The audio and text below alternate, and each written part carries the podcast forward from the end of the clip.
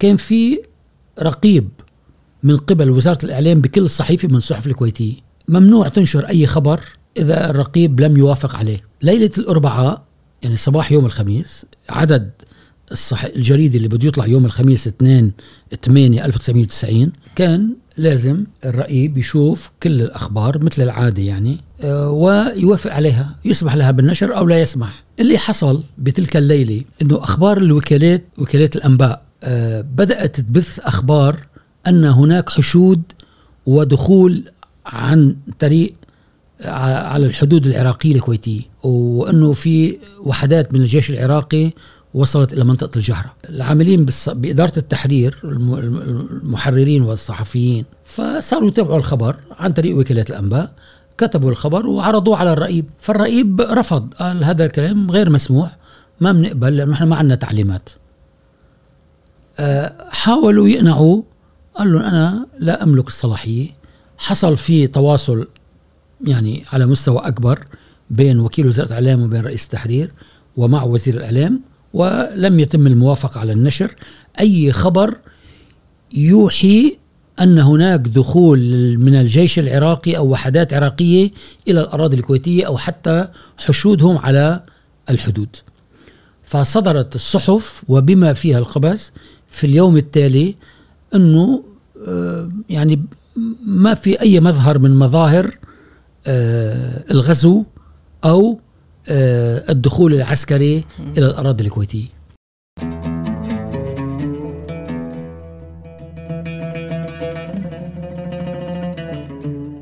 السلام عليكم. هذه الحلقة برعاية شركة حسابي. ورا كل حلقة نصورها في سؤال. سؤالنا اليوم كان عن الصحافة في الكويت. دائما نسمع أن هذه الصحافة لها تاريخها، لها مساهماتها، شون كانت مسرح للصراع العربي اللي كان يدور. فبصراحة ما لقينا أفضل من الأستاذ حمزة عليان أن نقابله اليوم يحدثنا عن هذا الموضوع. شخص أمضى سبعة وخمسين سنة من عمره في الصحافة في الصحافة عفوا ابتدى مشواره مع صحيفة الحوادث في لبنان في ثلاثة وستين، بعدين انتقل للكويت وابتدى مشواره مع القبس في خمسة وسبعين، إلى انتهى اليوم في المشوار مع جريدة الجريدة. فتكلمنا عن أشياء عديدة، تاريخ الصحافة، محطات عدة، شخص مثل أستاذ حمزة عاصر شخصيات مهمة مثل غسان كنفاني، مثل ناجي العلي، مثل أحمد مطر، عنده قصص عن دور الصحافة ووضعها قبل الغزو العراقي للكويت. سؤال مهم جاوب عليه اللي هو ليش أرشيف القبس اللي هو ساعد أو كان من أبرز الشخصيات اللي أسسوا هذا الأرشيف ليش ما تم تلافه في وقت الغزو، وأسئلة عديدة ثانية عن مهنية الصحافة وشلون المفروض يكون شكلها. أتمنى تستمتعون بهذه الحلقة. مساك الله بالخير أبو فؤاد. مساك الخير، مشكور على وقتك على ييتك. أول سؤال يطري على بالنا قصة ارتباطك بالصحافة، من وين ابتدت؟ يعني الحقيقة البداية كانت طبعا بالصدفة، دخولي إلى عالم الصحافة أه بالأربعة وستين أنا أنهيت المرحلة الابتدائية من تعليمي، فكنت أبحث عن مكان أشتغل فيه وبنفس الوقت أقدر أنه أكمل تعليمي. حصل أنه دخلت إلى عالم الصحافة من بوابة الأرشيف في مجلة الحوادث اللي صاحبها سليم اللوزي الصحفي اللبناني المعروف. وبالمناسبة طبعا هذا الرجل له صداقات وعلاقات جدا حميمة مع الكويت من أيام المرحوم الأمير الشيخ جابر الأحمد، والمستشار اللي كان عند صاحب السمو المرحوم اللي هو خالد أبو السعود. أنا بالحوادث اشتغلت بالأرشيف وتعرفت على الصحافة من تلك اللحظة. طبعا التجربة يوم عن يوم كانت تتطور. أنا بحكيك عن الأربعة وستين، استمريت بمجلة الحوادث لغاية السبعين أو واحد وسبعين. بهالفترة كنت أدرس وأشتغل بنفس الوقت وأعيل أهلي وأسرتي.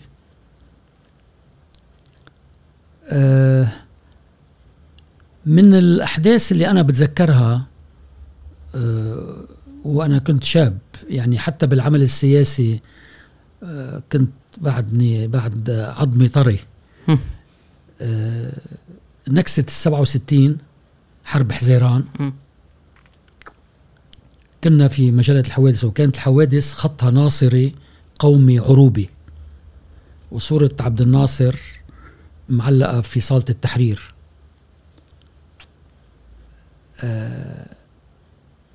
في شيء بيسموه جماهير وتسعة تسعة وعشرة يونيو اللي خرجت إلى العالم العربي تطالب جمال عبد الناصر بالعودة عن الاستقالة بعد النكسة، لأنه هزموا العرب وكانت يعني نكبة حقيقية. فعبد الناصر آثر أن يقدم استقالته لأنه شعر أنه هالمسؤولية جسيمة فعليه أن يدفع الثمن. هذه الجماهير عفوا بفاد على مصر ولا الجماهير العربية العربي في العالم العربي قاطبة. مم. في بيروت خرجت الناس إلى الشوارع تحمل صور عبد الناصر وتطالبه بالعودة عن الاستقالة.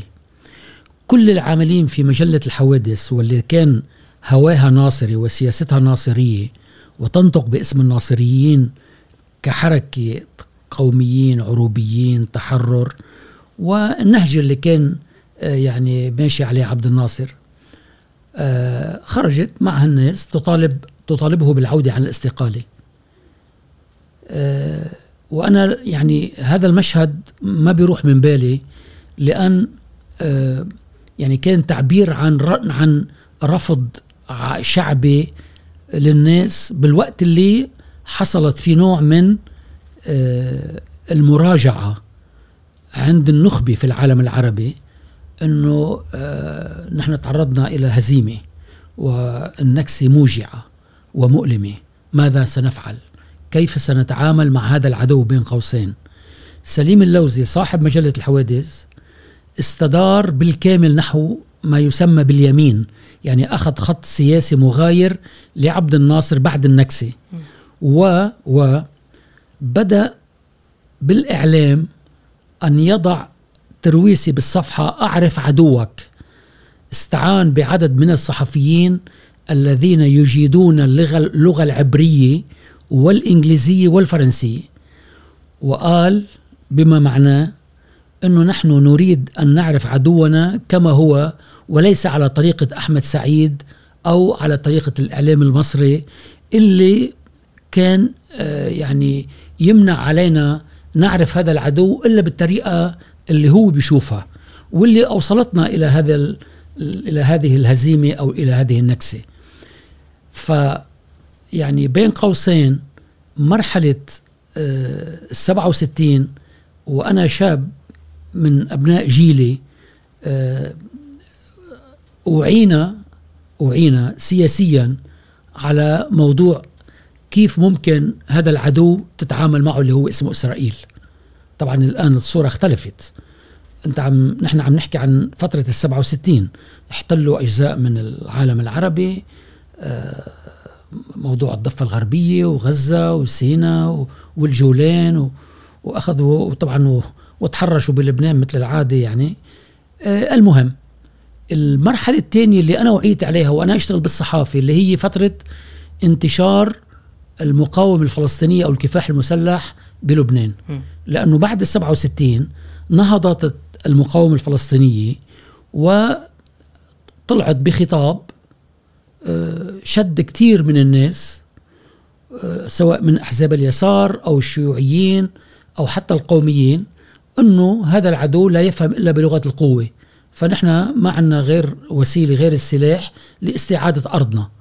واشتغلوا بالأراضي اللبنانية وكان لهم تواجد عسكري بعد سبعة وستين وتأثير سياسي جدا واسع على قطاعات كبيرة من الأحزاب والمؤسسات الدولة والهيمنة عليها ويعني وضعها تحت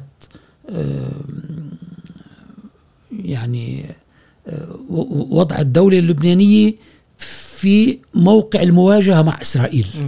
استغلت الأراضي اللبنانية لعمل لأعمال فدائية باتجاه إسرائيل ورد عليها في بعمل عسكري إسرائيلي ضد الأراضي اللبنانية، المنشآت اللبنانية، المدنيين اللبنانيين إلى آخره. بس فهد عفوا، ليش ليش لبنان؟ ليش مو الأردن؟ ليش مو أي دولة ثانية؟ بعد السبعة وستين بعد السبعة وستين المقاومة الفلسطينية أكثر بلدين يعني اشتغلت فيهم هي الأردن ولبنان. طبعا الأردن صارت اللي بسموها أحداث أيلول ألف وسبعمية وسبعين، بس قبلها كانوا نشطين جدا بالأغوار. والمشهور طبعا الله يرحمه الشهيد الشيخ فهد الأحمد اللي كان التحق مع العمل الفدائي الفلسطيني كان بالأغوار بالأردن، كان يشاركهم لأنه العالم العربي تقريبا تقريبا يعني كان مؤيد ومساند وداعم للثورة الفلسطينية والمقاومة الفلسطينية اللي أساسا انطلقت من الكويت. يعني أبو عمار وجماعته وأبو جهاد وأبو أياد طلعوا من الصليبخات، كان يشتغل مهندس بوزارة الأشغال ياسر عرفات في الكويت، وكان التجمع الأساسي يعني البنية الأساسية لحركة فتح ولمنظمة التحرير الفلسطينية خرجت من الكويت، ومن كانت اجتماعاتهم تم بمنطقة الصليبخات. هذه و... عفوا بوفاد مرة أحد مقالاتك تسميتها فتح لاند، ولا كنت تقصد منطقة؟ آه فتح لاند هو التسمية أطلقت على مناطق موجودة في جنوب لبنان م.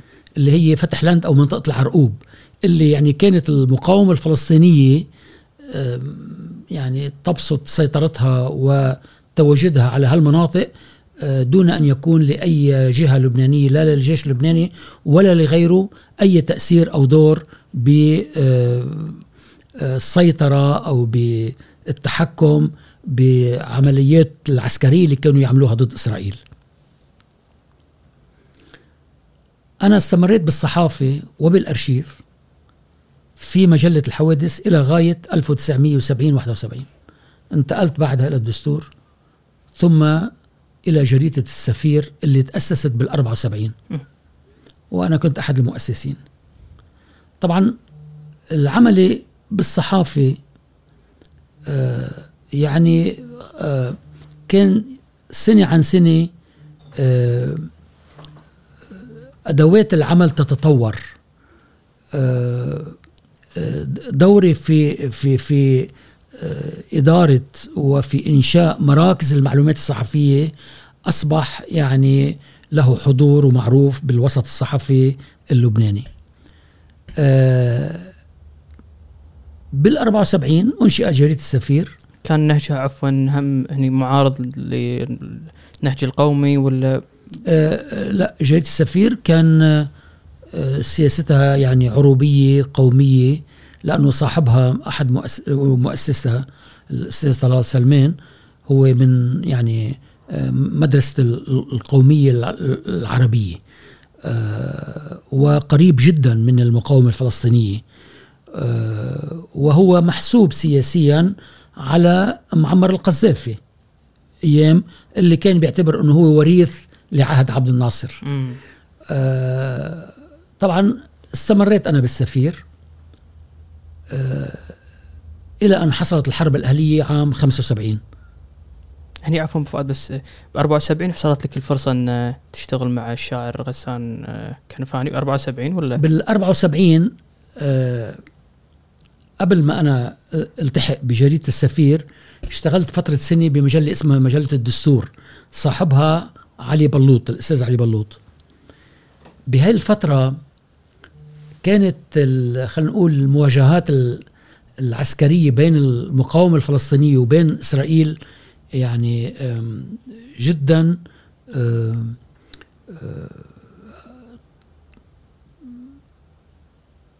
يعني جدا واسعة. الجبهة الشعبية لتحرير فلسطين كانت تقوم بعمليات خطف طائرات، يعني أخذت أخذت المقاومة الفلسطينية مواجهة بجبهات تانية أخرى مش بالساحة الفلسطينية ولا بالساحة اللبنانية، بميونخ، بالصومال، بأوغندا إلى آخره. فالجبهة الشعبية اللي هو بزعامة جورج حبش، وكان غسان كنفاني أحد القياديين اللي فيها، ويرأس تحرير مجلة الهدف اللي كانت تصدر عن تصدر باسم الجبهة الشعبية لتحرير فلسطين.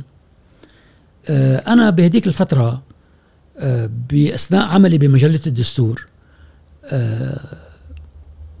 طلب من غسان كنفاني أن يبتعد عن الذهاب إلى مقر مجلة الهدف اللي هو مقر معروف ويعني وسهل جدا الوصول إله، فخوفا على حياته من أنه إسرائيل، لأنه صارت تستخدم إرسال طرود بريدية ملغمة، ومنها أنيس الصايغ، منها بسام أبو الشريف، ومنها عدد من القياديين الفلسطينيين اللي كانت أوروبا ساحة المواجهة بين الإسرائيليين وبين الفلسطينيين، وكتار راحوا من القياديين الفلسطينيين ضحية هذا النوع من الأدوات اللي استخدمتها إسرائيل بمطاردة وملاحقة القياديين الفلسطينيين، وخصوصا اللي محسوبين على الجبهة الشعبية، لأنه ليلى خالد وقصة خطف الطائرات، عملية اللي صارت بميونخ المشهورة أيام الألعاب الأولمبية اللي عملوها الجبهة الشعبية لتحرير فلسطين. طبعا الكويت كانت لها حصة من هالموضوع، رح يجي الكلام عنها بمرحلة تانية. غسان كنفاني وأيضا كان كان له نصيب في الكويت، لأنه اشتغل فترة طويلة بمجلة الطليعة، وبالوقت اللي كان فيها الرسام الكاريكاتير المشهور ناجي العلي موجود. فغسان كنفاني كونه هو من يعني أديب وكتب روايات، المهم بتلك الفترة اللي هي فترة السبعينات تقريبا طلب من غسان عبر توصية من العراقيين، لأنه كانوا يعني جزء أو أو فصيل من المقاومة الفلسطينية اللي هو الجبهة العربية لتحرير فلسطين، محسوب على أبو العباس وجماعته، أحمد جبريل أحمد جبريل كان من حصة سوريا، والعباس كان من حصة العراق، فكانوا الفلسطينيين موزعين على حسب الأنظمة العربية، خصوصا يعني موضوع ليبيا، العراق، سوريا، مصر، فكان تقريبا كل فصيل ومحسوب سياسيا على دولة عربية من هاي الدول اللي عم نحكي عنها. غسان كنفاني يعني أنا كان مكتبي قريب من مكتبه في مجلة الدستور، فبقي فترة حوالي أسبوعين أكثر أو شهر، وفعليا يعني ما حدا كان يعرف، لأنه كان يعني يأتي ويخرج بطريقة سرية وخاصة، يكتب ويمارس أعماله الكتابية والنضالية والاتصالات اللي مطلوبة منه، وينتهي يذهب يعني بطريقة خاصة وعنده حماية وحراسة. أحد الأيام ونحن في مجلة الدستور، هو كان بيته بالحزمية في بيروت، يأتينا الخبر أن غسان كنفاني قتل شهيدا بتفجير سيارته حطوا فيها لغم واستشهد. فأنا معرفتي بغسان كنفاني يعني فترة بسيطة طبعا، لكن آآ آآ للأسف لم تدم إلا بهال يعني لهالمدة هاي.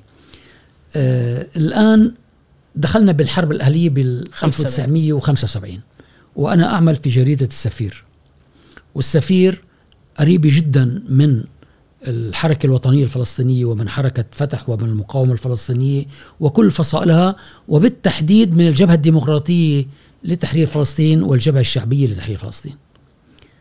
أه وكان كتير من القيادات الفلسطينية كنا نشوفهم بالمكاتب السفير أثناء فترة الحرب الأهلية، اللي طبعا الحرب حصل فيها يعني انقسامات وفرز.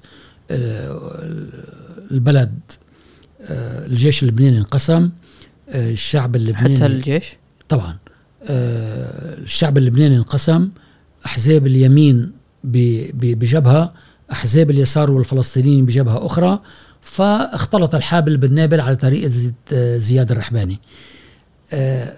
ما بين عفوا فؤاد مؤيد للحركة الفلسطينية القائمة في لبنان ما بين معارض تقريبا. أي نعم صحيح صحيح. اللي حصل اللي حصل إنه بيروت أصبحت بيروت شرقية وبيروت غربية، والتنقل بين الأحياء يعني في مخاطرة على حياته للواحد. فأنا كنت مضطر إن أطلع من بيتي وعلى إجي على الجامعة بيروت العربية والجامعة اللبنانية، ثم أكمل إلى منطقة الحمراء حيث مقر جريدة السفير. بأوائل عام ستة وسبعين اشتدت أوزار الحرب، أصبحت فعلا يعني من من بقي في بيروت آه يعني كان آه مكتوب له يعني آه مكتوب له أن يبقى حيا، لأنه آه احتمال آه أنك تتعرض إلى الموت أو الاستشهاد أو القتل بأي لحظة وارد. فأنا آه يعني استشعرت أنه في مخاطر أصبحت يعني أمامنا بش بشكل واضح، فقررت أنه أنا ليش بدي أبقى ببيروت، يعني لمصلحة من وشو الفائدة، وهالتضحية أنا إذا بدي يعني استشهد من أجل ماذا؟ لا, لا, لا من أجل الوطن ولا من بل من أجل أنه بكرة تاني يوم صاحب جريدة سفير يضع لي صورة وخبر ويقول أن فلان فلان استشهد مش عارف إيش. فأنا قلت ليس لي مكان في هذه المرحلة، فلأفتش عن مكان آمن. حصل أنه بعض الزملاء اللي أنا كنت أشتغل معهم الصحفيين في بيروت موجودين في الكويت، ولي شقيق آه يصغرني آه آه اسمه يحيى عليان، كان يعمل في الكويت. فبالتواصل بيني وبينهم آه اتفقنا أنه, إنه آه نجي على جريدة القبس. عفوا بس شلون طرأ اسم القبس؟ هم ورشحوا لك إياه؟ كان في تواصل من الأول؟ مدير التحرير اللي كان بالقبس كان يعمل في مجلة الحوادث، ولي علاقات مع مجموعة من الزملاء الذين كانوا يعملون في جريدة القبس، محررين صحفيين كانوا يعملون في الصحافة اللبنانية، جاءوا إلى الكويت وعملوا في صحيفة القبس وفي صحيفة السياسي. فبالتواصل بيننا وبينهم آه عرضوا علينا أنه أن آتي إلى الكويت وأشتغل أعمل في جريدة القبس. يوم ثلاثة عشر خمسة ستة وسبعين أنا جئت إلى الكويت، قلت أنا فترة ستة أشهر الحرب بتنتهي وأعيد إلى بلدي، أعود إلى بلدي مرة تاني. لكن للأسف بدل أن أعود بعد ستة أشهر، الآن مضى علينا أكثر من أربعة وأربعين أو ستة وأربعين سنة وأنا أعمل في الصحافة الكويتية. أول ما جيت الكويت شلون شفت شكل الصحافة بالكويت؟ طريقتها، شكلها ناضج مناضج؟ آه أنا يعني معرفتي بالصحافة الكويتية وأنا في بيروت بحكم عملي كنت أتابع بالدرجة الأولى مجلة العربي، هذا أمر مفروغ منه. يعني معظم أبناء جيلي في العالم العربي آه كانوا آه يعني يحرصون على قراءة مجلة العربي. م. فواجهة الكويت هي مجلة العربي، آه وبحكم عملي كنت أقرأ آه الوطن والسياسي، تصل متأخرة يوم أو يومين إلى بيروت، لكن آه كنا نتابعها. فعندي يعني فكرة، على الأقل شعرت أنه في شيء مشترك بالحريات الصحفية اللي موجودة بلبنان وفي آه الكويت، آه وأن هناك مدارس صحفية بالكويت جمعت بين الصحافة آه اللبنانية وبين الصحافة المصرية والصحافة الفلسطينية، و آه يعني بعض الإخوان أو الزملاء من اللي كانوا في في سوريا في العراق أو في سوريا. يعني آه كانت الصحافة الكويتية في في فترة الستينات والسبعينات اللي هي مرحلة التأسيس عبارة عن عصارة المدارس الصحافي في العالم العربي. يعني اتأثرت بجزء كبير منها بالصحافة اللبنانية، وأكثر شيء طبعا والصحافة المصرية. يعني هالمدرستين بالصحافة كانوا مؤثرين أكثر من غيرهن بعملية بمرحلة التأسيس وب يعني ما يسمى بالمدارس المهنية، لأنه كل كل مدرسة وإلها قواعد، إلها إلها نهج، إلها أساليب بالعمل الصحفي تختلف عن يعني في بعض القضايا، لكن لكن بالنهاية كانت هالمجموعات تعمل في الصحافة الكويتية. لذلك أنا يعني لم أكن أشعر أني غريب عن هذا الجو. فإضافة لذلك أنه الكويت تتمرع تتمتع بديمقراطية أيضا قريبة من الديمقراطية اللبنانية بمفهوم الديمقراطية، يعني الانتخابات والتصويت وحرية التعبير،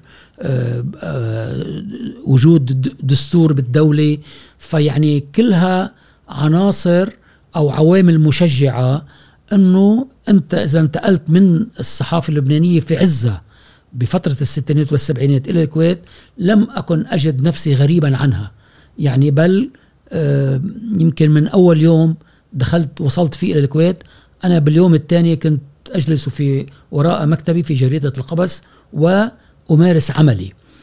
هون في قصة تانية يعني يجب أن تروى. أنا لحد هالتاريخ اللي هو ألف وتسعمية وستة وسبعين يعني محطوط في إطار أنني أعمل في الأرشيف، يعني مراكز المعلومات الصحفية. أه لما جينا على القبس طلب مني أن أبني مركز معلومات متطور أه بأدوات حديثة، مش بأسلوب أه يعني خلينا نقول أسلوب أه شخصاني يعتمد على هذا الشخص إذا عطس أو غاب تعطل العمل ولا أحد يعني يملك مفتاح السحر غير هذا الرجل الوحيد اللي يعمل في الأرشيف أو يعني يدير الأرشيف أو مسؤول عن الأرشيف. فأنا بالتفاهم طبعا مع مدير التحرير اللي هو الله يرحمه الأستاذ رؤوف شوري وضعنا وضعنا تصور لكيف نبني مركز معلومات صحفي متطور، وبدأنا منذ تلك اللحظة. يعني عم فؤاد الحين مركز المعلومات والدراسات هو اللي اليوم صار اسمه أرشيف القبس. مش, مش صار، كان اسمه أرشيف وصار مركز معلومات. بس أنا لأن لما أشوف ع... اليوم لما أدش الجريدة وهذا أشوف أرشيف القبس، فما أدري إذا هو ايه نفسه، هو, هو النفس هو. هذا امتداد من الستة وسبعين. اه إذا ممكن نوقف هني، و إحنا اليوم وصلنا إلى محطة الصحافة الكويتية. أه ممكن ناخذ خطوة وراء ونتكلم عن تاريخ الصحافة بالكويت.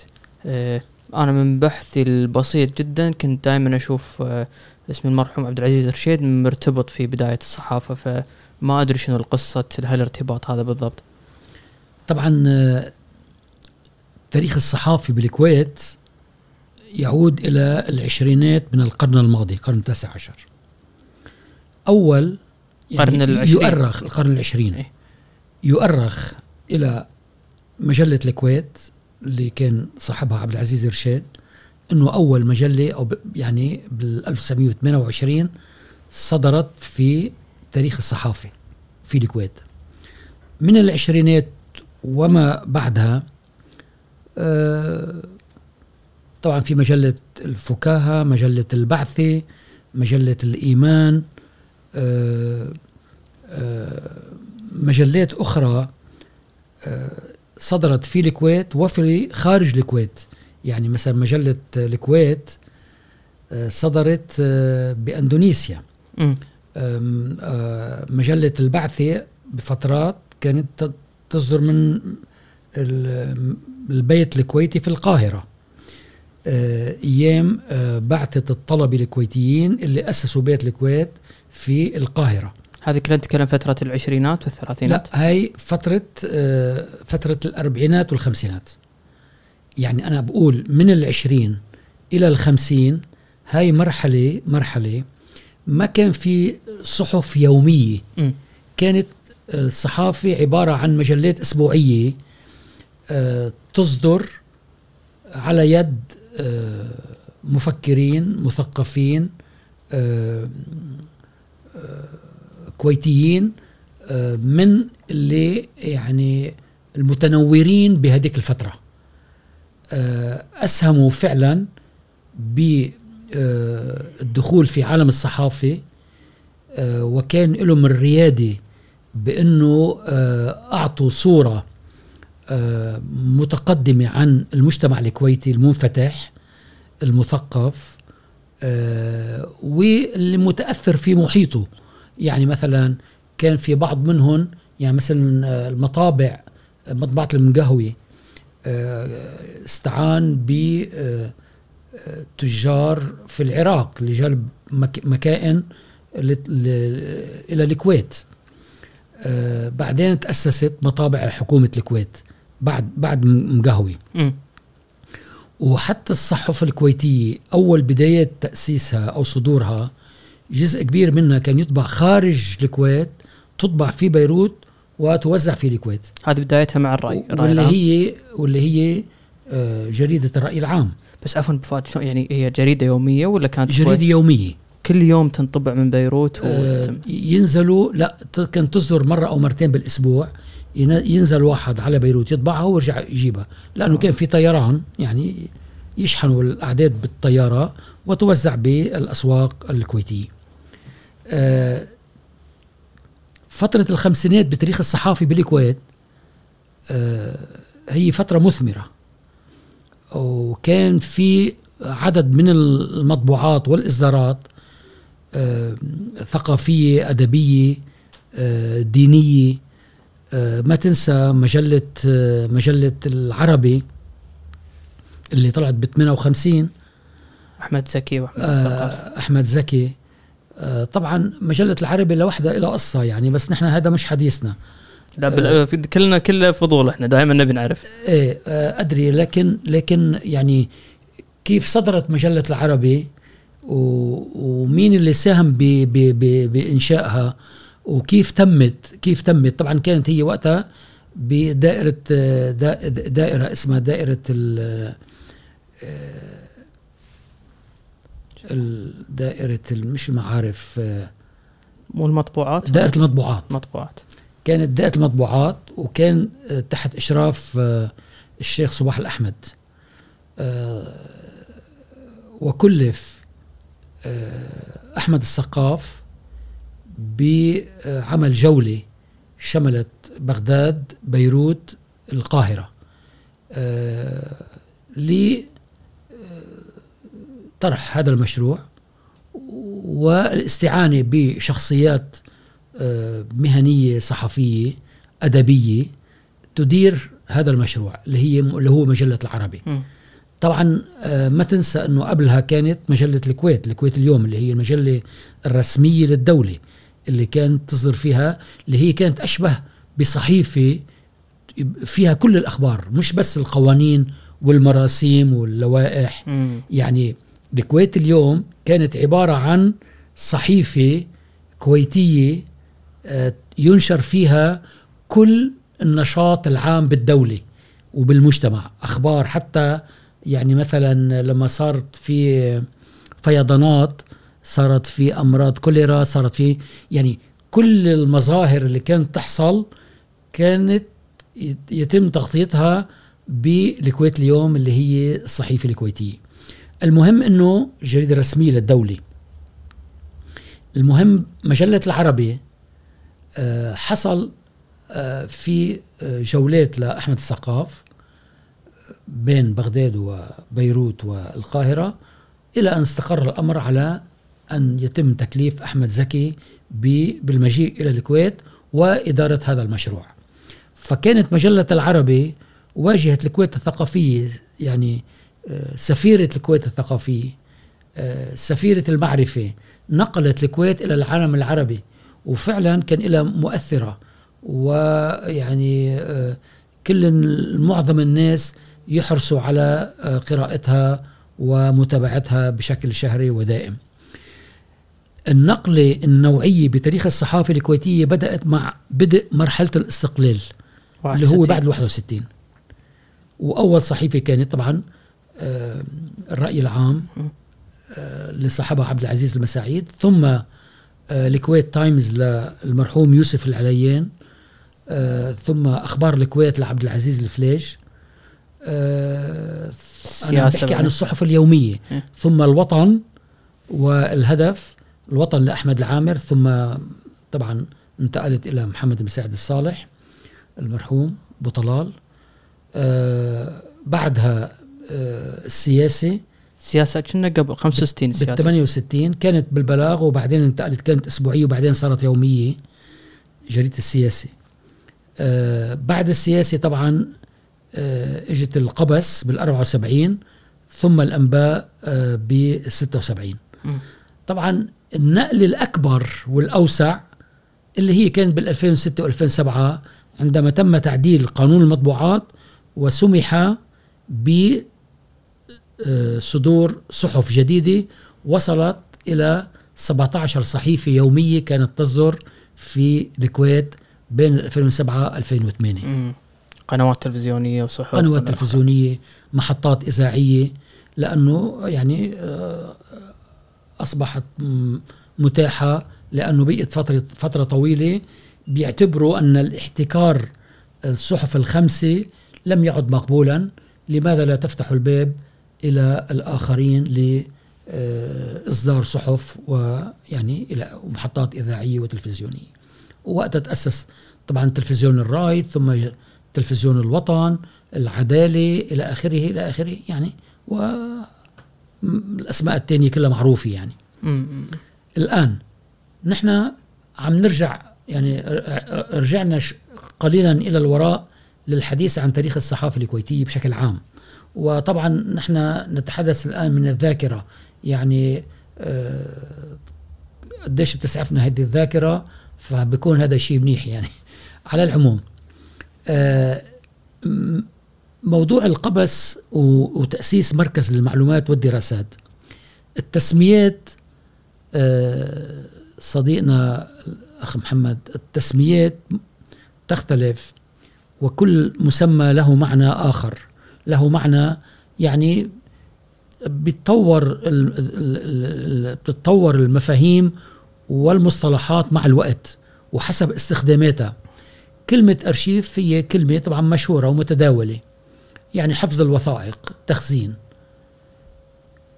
بلغة الصحافة صار في شيء اسمه مراكز معلومات صحفية أشبه بمراكز الأبحاث، جزء من مهمتها هو الأرشفة والتوثيق.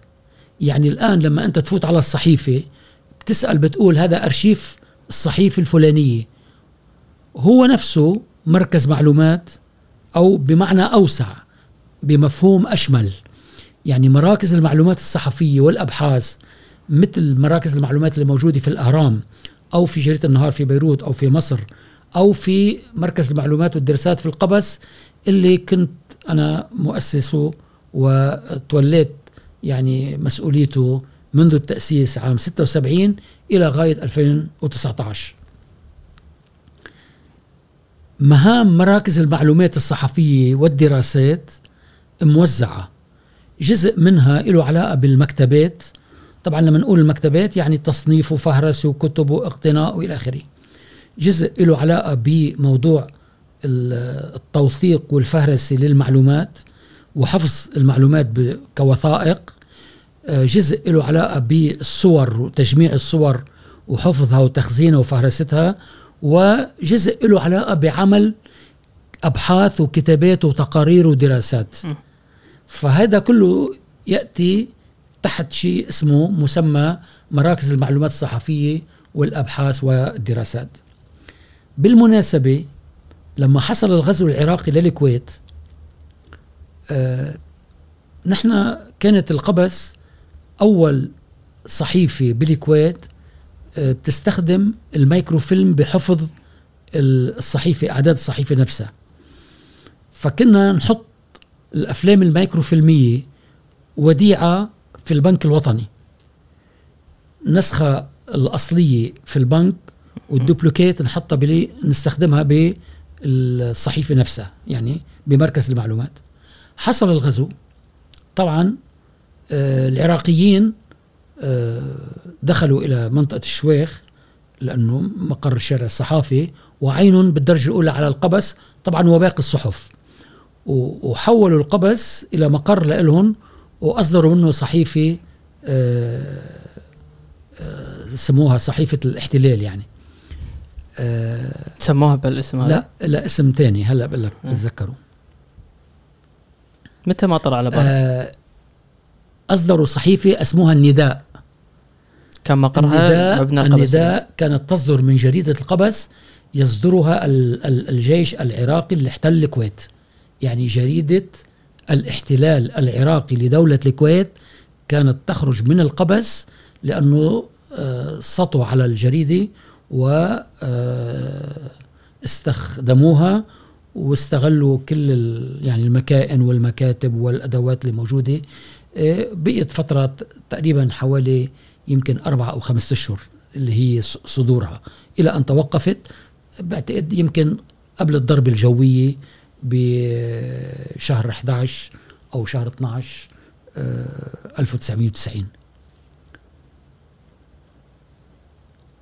الذي حفظ جريدة القبس من السرقات على يد العراقيين هو مركز المعلومات والدراسات، ونحن طبعا لم نكن ندري أن الغزو سيأتي، لكن كنا نعتقد أنه وسيلة الحفظ الأكثر أمانا واستدامة هي الميكروفيلم، فلجأنا إلى هذا الموضوع. حطينا نسخة أساسية بالبنك والنسخة الثانية بقيت في القبس. لما دخلوا العراقيين وفاتوا على القبس صار في اتصالات خاصة. أنا طبعا نزلت إلى بيروت وعدت إلى الإمارات ومارست عملي بالصحافة من جريدة الخليج في إمارة الشارقة لمدة ستة أشهر إلى أن عادت الكويت حرة، وعدنا من الإمارات عن طريق البر مع مجموعة من الزملاء، منهم بذكر الزميل علي العدواني والمحامي ناهس العنزي وآخرين، ودخلنا إلى الكويت. وكانت طبعا السماء سودة لونها أسود لأنه كانت بعد أبار النفط مشتعلة، ويعني الوضع كان حقيقة يعني شيء مؤلم أنك أنت تشوف الكويت بهالصورة اللي كانت فيها. أه حصل في اتصالات مع مجموعة من الأخوة الزملاء أه الكويتيين بأنه يشيلوا الأفلام الميكروفيلمية اللي موجودة بالقبس وحط يفتحوا البارتيشن ويحطوها بداخل البارتيشن وسك وسكروها م. يعني خوفا من أنه العراقيين ياخدوها. آه لكن آه خروج العراق من الكويت وبالطريقة اللي تمت فيها كان يبدو في ناس محترفين. آه مركز المعلومات والدراسات في القبس تعرض إلى النهب والسرقة. ثلاثين أو أربعين بالمئة من محتويات هذا المركز سحبت على يد عراقيين كانوا يعملون في جريدة النداء وأخذوها للأسف. يعني جهد عشرات السنين آه يعني آه رمي يمكن في الصحراء أو ما أدري وين وين وصل يعني. آه طبعا هن ما اكتفوا بس بسرقة مركز المعلومات والدراسات ومحتوياته، لكنهم سرقوا آه أهم ماكينة طباعة مش بالكويت، في منطقة الميدل إيست لم يكن مثيل لها إلا في طهران أيام الشاه بجريدة آه آه الجريدة الإيرانية المشهورة.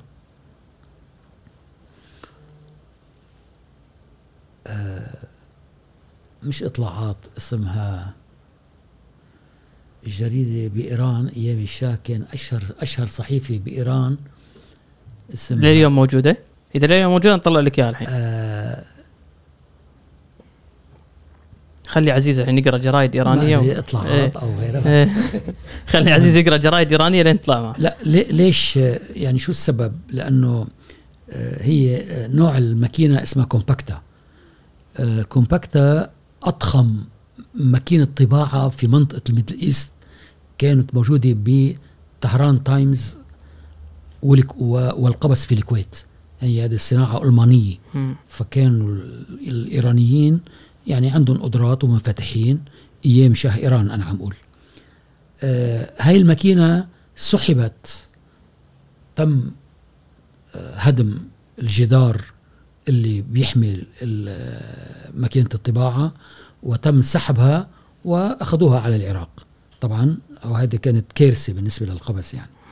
لكن استطاعوا أن تعويضها والاستعانة بماكينة تانية أيضا استوردوها من من ألمانيا أو من من أمريكا بعتقد، وأكملوا فيها الطباعة، لأنه أول عدد صدر بعد التحرير للقبس كان بيوم سبعة عشر ستة ألف وتسعمية وواحد وتسعين.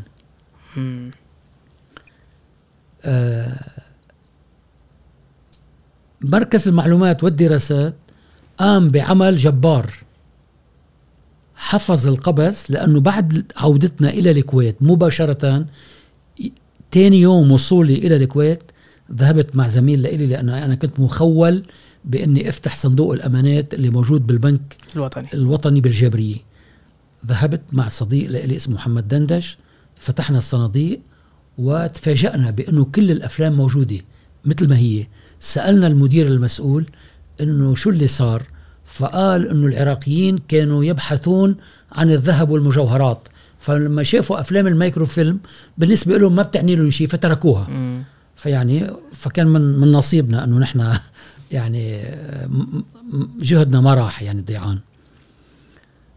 أه بنرجع الآن على موضوعات تانية. الصحافة الكويتية تتمتع بهامش كبير من الحريات، وهذا أمر يعني كان مصدر حسد يمكن من الآخرين. أو هذا احنا قاعد نتكلم بشكل عام ولا فترة في فترة معينة الحين؟ أه لا، أنا الآن أتكلم عن فترة يعني من الستينات إلى التسعين. قبل قبل ما نحكي عن الحريات، آسف خلينا نقول لا هذا لا لا أوكي. لا أه نحكي عن تاريخ الرقابة في الكويت. أنا عصرت مرحلتين من تاريخ الرقابة على الصحافة في الكويت. المرحلة الأولى اللي كانت بستة وسبعين وقت حل المجلس الأمي، والمرحلة الثانية اللي كانت بستة وثمانين أيضا اللي يعني سمي حل غير دستوري. أول مرة بتاريخ الصحافة بتم فيها آه يعني يأتي رقيب من قبل وزارة الإعلام بداخل الصحيفة وليس من خارجها، وكان يمارس دوره بالكامل. ممنوع ينشر خبر أو تطلع صفحة دون موافقة هذا الرقيب. فالرقيب كان دوره أهم من رئيس التحرير، هو يعني هو الآمر الناهي، كل ما يقوله الرقيب بتم تنفيذه. هذا في الرقابة الثانية اللي بالثمانينات، اللي هي مرحلة الستة وثمانين إلى غاية التسعين اللي هو فترة الغزو. أنا بحكم عملي في مركز المعلومات والدراسات كنت أشبه بالكوردينيتر بين الرقيب وبين إدارة التحرير الصحيفي. كل ما يمنع من قبل الرقيب يحفظ، وكان الحفظ يتم بمركز المعلومات والدراسات. فصار عنا كم من الوثائق والمعلومات والأخبار والتقارير والمقالات اللي منعت من قبل الرقيب. أوحت لي بأن أعمل كتاب، أصدر كتاب يحمل عنوان ممنوع ممنوع من النشر، تاريخ الرقابة في الكويت. طبعا يعني بالمناسبة الرقابة في الكويت عمرها من عمر تأسيسها أول كتاب منع أيام حكم الشيخ مبارك اللي هو لعبد المسيح الانطاقي. آه اسم الكتاب حسب ما بذكر آه الآيات الصباح في مدائح مبارك الصباح. الشيخ يوسف بن عيسى القناعي وقع الكتاب في إيده، شعر أن هذا الكتاب مهين لأنه في نوع من النفاق والكلام المبتذل يعني لا يتناسب مع مكانة الكويت وحاكم الكويت.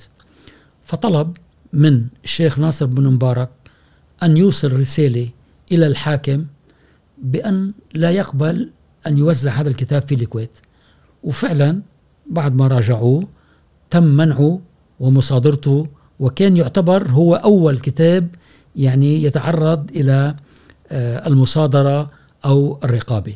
تاني كتاب بس عفوا أول كتاب شكليا كان في مدح الشيخ مبارك ولا إيه؟ بس مبالغة بس في المدح، يعني المدح كان يعني في صورة فيها إساءات أكثر ما فيها يعني التبجيل اللي فيها، والمخاطبة يعني استخدم فيها مفردات لا تليق بالحاكم. وينذكر ما أدري إذا ذكرت الكاتب الكتاب نفسه اسمه عبد المسيح الأنطاكي. آه عبد المسيح صاحب الكتاب، وكان كويت. وهذا معروف، هذا بعتقد هو من كاتب وصحفي ورحالة كان يجول في المنطقة الخليجية ومنطقة الجزيرة والعالم العربي. عربي عربي طبعا.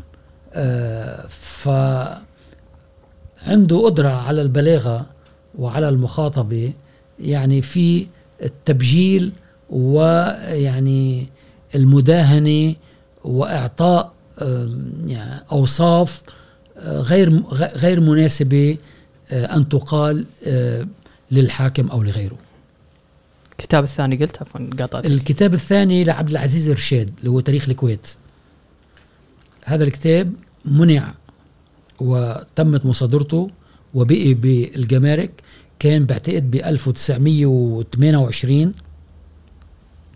وبقي هذا الكتاب ممنوع من التداول في الكويت إلى وفاة صاحبه بال ألف وتسعمية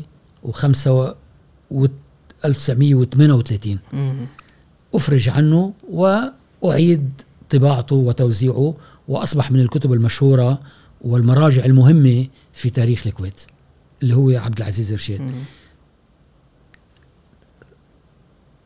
ثالث كتاب بتاريخ الرقابة والكتب الممنوعة والمصادرة واللي أخذ شهرة اللي هو نصف عام من الحكم النيابي لخالد سليمان العدساني، واللي خش الكتاب تحت البلاط وبعدين راح هربوا إلى بيروت وبقي فترة طبعه في بيروت وبعدين توزع. م. والكتاب الآن طبعا صار يعني معروف. آه فكرة الرقابة طبعا بكل مرحلة من المراحل آه كانت مختلفة عن عن الثانية. بعدين صار في قوانين للمطبوعات، والمادة خمسة وثلاثين المشهورة اللي هي بتعطل الصحف، يعني تسمح للدولة بأن تعطل هذه الصحيفة إذا إذا آه خالفت هذا هذه المادة أو هذا القانون اللي قد يسيء إلى دولة شقيقة أو دولة صديقة، إذا كان يخل بالآداب أو يعني آه في مساس بالدين أو بالذات الإلهية إلى آخره. فتم تعطيل العديد من الصحف والمطبوعات في الكويت تحت آه سطوة هذه المادة. هذه عفوا اللي اصدرت مادة خمسة وثلاثين من قول المطبوعات اللي بدأت من واحد وستين و... وانت مكمل م. يعني فترة فترة لحد لغاية لغاية اليوم ما زال قائمة يعني موجودة. فهني هني بداية السلطة عطت نفسها أداة بأن هي تمنع أي شيء ما يناسب ما تراه مناسبا نقول يعني. نعم. هني بدايتها بواحد وستين. صحيح واحد وستين يعني مع بداية صدور قانون المطبوعات والنشر. آه موضوع الرقابة طبعا موضوع طويل بالصحافة، بس احنا ما تكلمنا عن الرقابة اللي في الستة وسبعين تقلت. ايه الرقابة بالستة وسبعين لم تكن يعني كما هي بالستة وثمانين. كانت الرقابة يعني بتوافق أو بتفاهم بين وزارة الإعلام وبين أصحاب الصحف. لما اه توقف أو حل مجلس الأمة اه تم التفاهم بين أصحاب الصحف ووزير الإعلام في ذاك الوقت المرحوم الشيخ جابر علي الصباح، اللي هو يعني يعتبر اه من أحد الكبار في عالم الحكومات، أشهر وزير إعلام بتاريخ الكويت. أه وضع يعني بشكل غير مكتوب بطريقة شفهية أنه حافظوا على هالموضوعات وما تقربوا نحوها.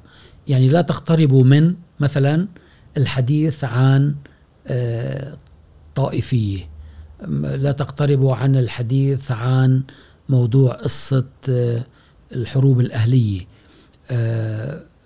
موضوع القبائل.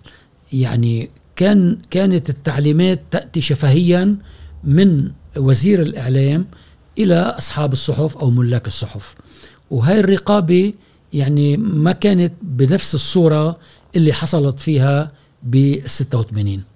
استمرت فترة يعني من الستة وسبعين إلى غاية يمكن ثمانية وسبعين تسعة وسبعين، وبعدين عاد عاد مجلس الأمة مرة تانية ومشيت الأمور عادية، انتهت. يعني آه أنا هذا يعني عفوا صادف قدومك للكويت ستة وسبعين صح؟ إيه. وبس بس أنا بعرف يعني هذا القرار يا من باب كان مجرد صدفة ولا كان في جو عام في الكويت؟ لا، بالستة وسبعين تم أخذ قرار المرحوم الأمير الحاكم الشيخ صباح السالم، تم حل مجلس الأمة بشهر أغسطس ستة وسبعين. م. هذا الحل تم إيقاف آه عمل البرلمان، و آه عملا بهذا المرسوم آه وبحسب القوانين الموجودة بقانون المطبوعات آه طلب من الصحافة الالتزام بهالمواد هاي، اللي المواد اللي إلها علاقة بحرية التعبير وبالانتقاد آه وبالتعاطي مع قضايا يعني اعتبرت في حينها أنه من الموضوعات آه المحظور تداولها أو الحديث فيها. م. هذا فترة الستة وسبعين. لكن بالستة وثمانين وضع رقيب داخل كل صحيفة يمارس دور الرقابة من وزارة الإعلام. من وزارة الإعلام. قبل ما أنسى بفترة الستينات أيضا حصل في آه لما أعلنت حالة الطوارئ في الكويت بحرب السبعة وستين آه حصل أنه صار في أحكام عرفية. الأحكام العرفية تعني أنه حتى الصحافة تصبح مراقبة، يعني يحق لوزارة الإعلام أن تمارس الرقابة على الصحافة. آه فكانت الصفحات الصحف والمجلات بتطلع بمساحات فاضية فراغ لونها أبيض كتعبير عن احتجاج، كتعبير كتعبير أنه هذا المك... هذا المقال هذا الخبر منع من الرقيب، يكتب كلمة مراقب بالخط العريض و... و... وتظهر بشكل أ... في فراغ يعني أبيض لا يوجد شيء. ف يعني من أول نظرة أول ما تحط عينك على الصفحة تعرف أنه هذا الخبر غير مسموح بنشره. بينما بفترة الستة وثمانين آه ما بيجوز يكون في شيء شيء آه لونه أبيض أو ما أو مساحات فاضية. عرفت الحكومة الحركة فخلاص الناس تعلمت. طبعا من ضمن ال من ضمن ال يعني الطرائف اللي كان يمارسها الرقيب بتذكر قصة كان في شيء اسمه كلمات متقاطعة، فيكتبوا كلمة الحل تحت الكلمات المتقاطعة كلمة الحل. الحل كانت المعتصم بالله، حل الكلمات المتقاطعة المعتصم بالله. فالرقيب منعها، سألوه انه شو سبب المنع، يعني نحن ما شايفين شيء بيستدعي انك انت توقف الصفحة أو تمنعها. فقال أنه هاي كلمة الحل كأنه يعني توحي بحل المجلس، وأنه المعتصم بالله تعطي, تعطي معنى أنه الدعوة إلى الاعتصام، فما بيجوز نحن يعني نسمح بهذا الشيء، فمنعت. يعني فهاي عقلية طبعا آه شو قولوا الرقابة اللي بتمارسها على الصحافة، يعني خلينا نقول الطريقة النهج الحكومي أو أو أو أو السياسة الحكومية اللي بتمارس الرقابة على الصحف. لكن يعني في ضرورات تحتم عليهم هذا الشيء، إنما كانت فترة يعني بس عفوا فؤاد ما ما كان في محاولات استثنائية من الصحافة نفسها إن إيه تحاول تمرر خبر إيه. يعني أنا قاعد أفكر شيء بطريقة سرية، مثل يعني أنت قلت الكلمات متقاطعة، قلت يمكن إنه والله قمة بالذكاء إذا ما قاعد يحاولون يمررون خبر بهالطريقة هذه. يعني أنا بذكر حكى لي قصة الله يرحمه أبو طلال محمد بن سعد الصالح. قال خبر إجاهن عن طريق وكالات الأنباء ومنعوا الرقيب. شو هو الخبر؟ الخبر في انتخابات ديمقراطية في إسبانيا أو في دولة من الدول الأوروبية. فسألوا للرقيب إنه يعني هذا الخبر شو في شو علاقته بموضوع الوضع الداخلي بالكويت، يعني هذا بعيد بلد أوروبي دعوة للانتخابات. قال هاي إذا الناس شافته ممكن يعني كأنك أنت عم تدعيها أنه طالب بعودة الديمقراطية وعودة البرلمان، فما لا نريد حتى خبر أنه دولة ما تدعو إلى الانتخابات والتصويت والاقتراع والتجديد للمجالس النيابية حتى لو كانت في أوروبا أو في آسيا أو في أمريكا اللاتينية. يعني الرقيب يتخيل أو يتصور أن هذا النوع من الأخبار قد يؤثر على الوضع الداخلي م. وبالتالي تصير الناس الطالب تقول بعودة الديمقراطية أو بعودة مجلس الأمة وهكذا. يعني هذا طبعا آه نماذج. لكن في موضوع في غاية الأهمية، الكويت واحة من الحرية وخصوصا في عالم الصحافة الخليجية والعربية. وأنا أذكر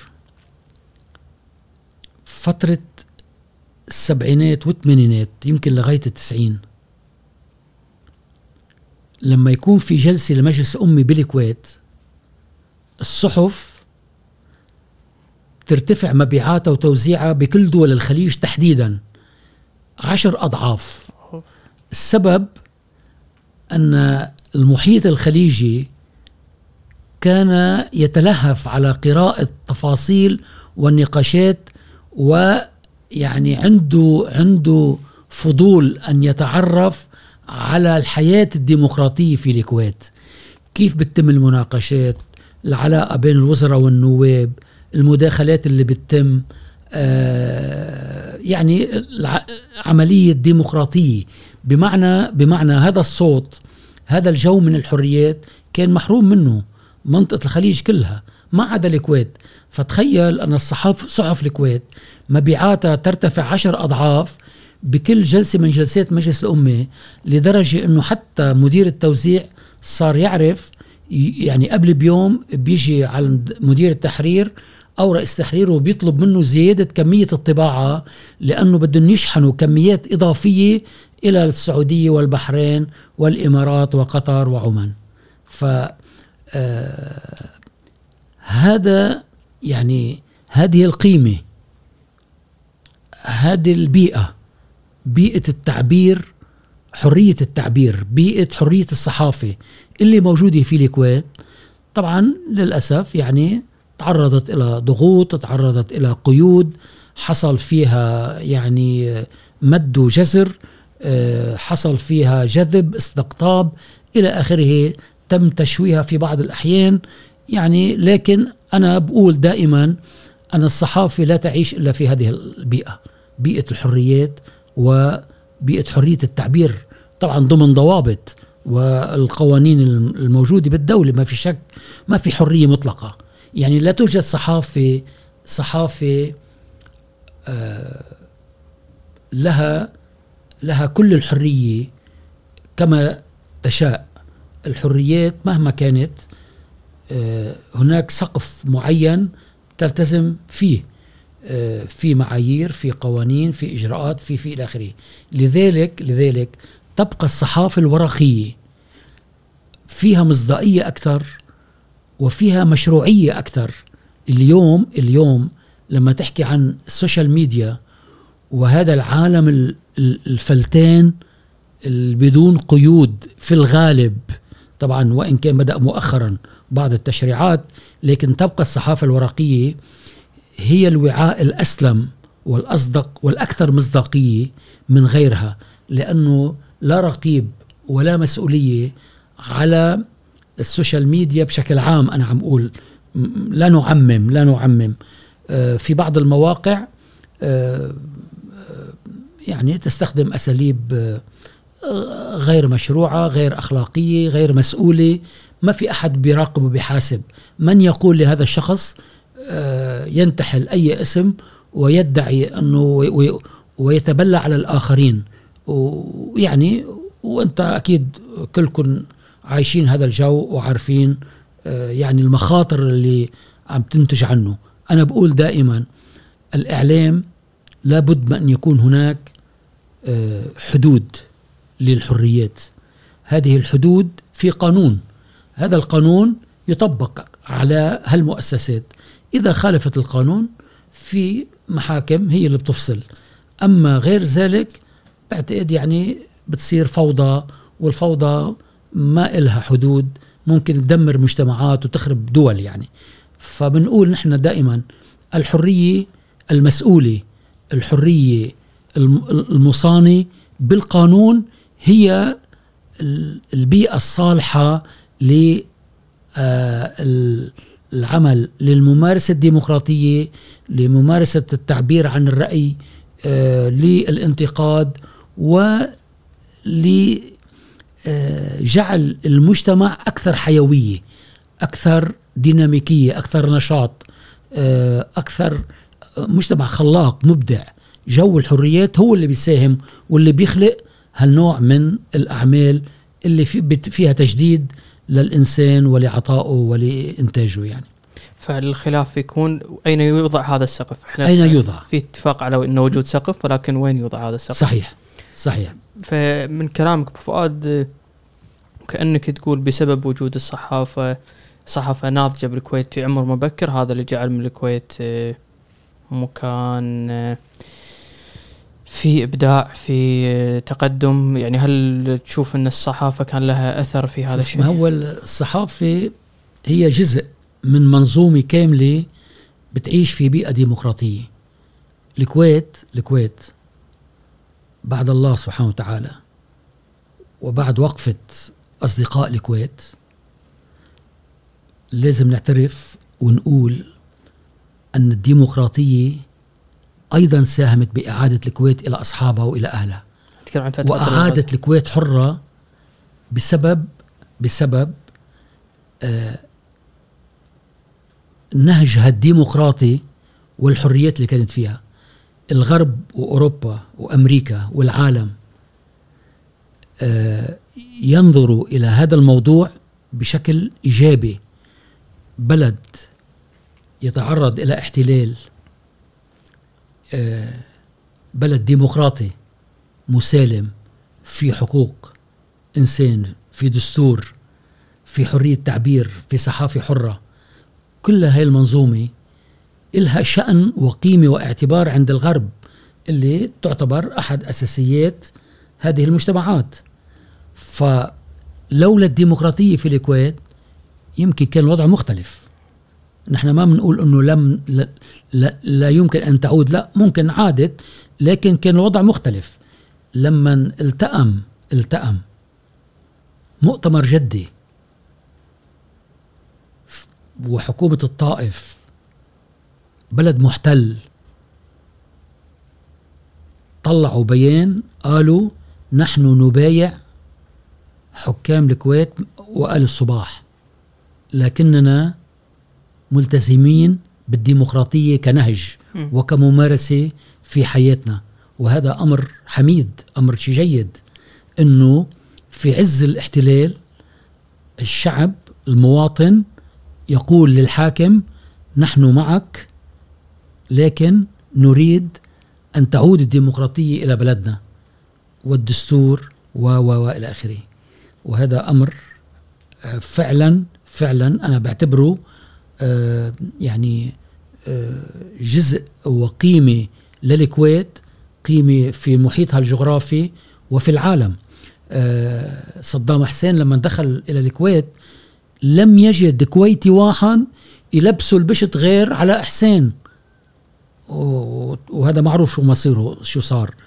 آه لأنه لأنه بيعرفوا كانوا عايشين ببلد آه الحاكم بيتعامل مع شعبه بصورة بيعطيه حقوق، له حقوق بالدستور، هذه الحقوق بالنسبة له لن يجدها مع صدام حسين.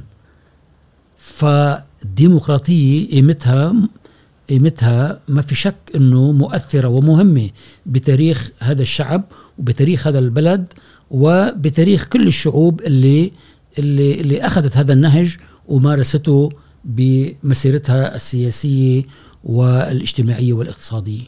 فؤاد، على نفس السياق أنت تتكلم على قيمة الديمقراطية، أنا في مقابلة أو لقطة شفتها لفؤاد الهاشم بذكر لك إن شاء الله أني أقتبس كلامه بشكل صحيح وأنت قول لي رأيك فيه إذا تتفق تختلفه.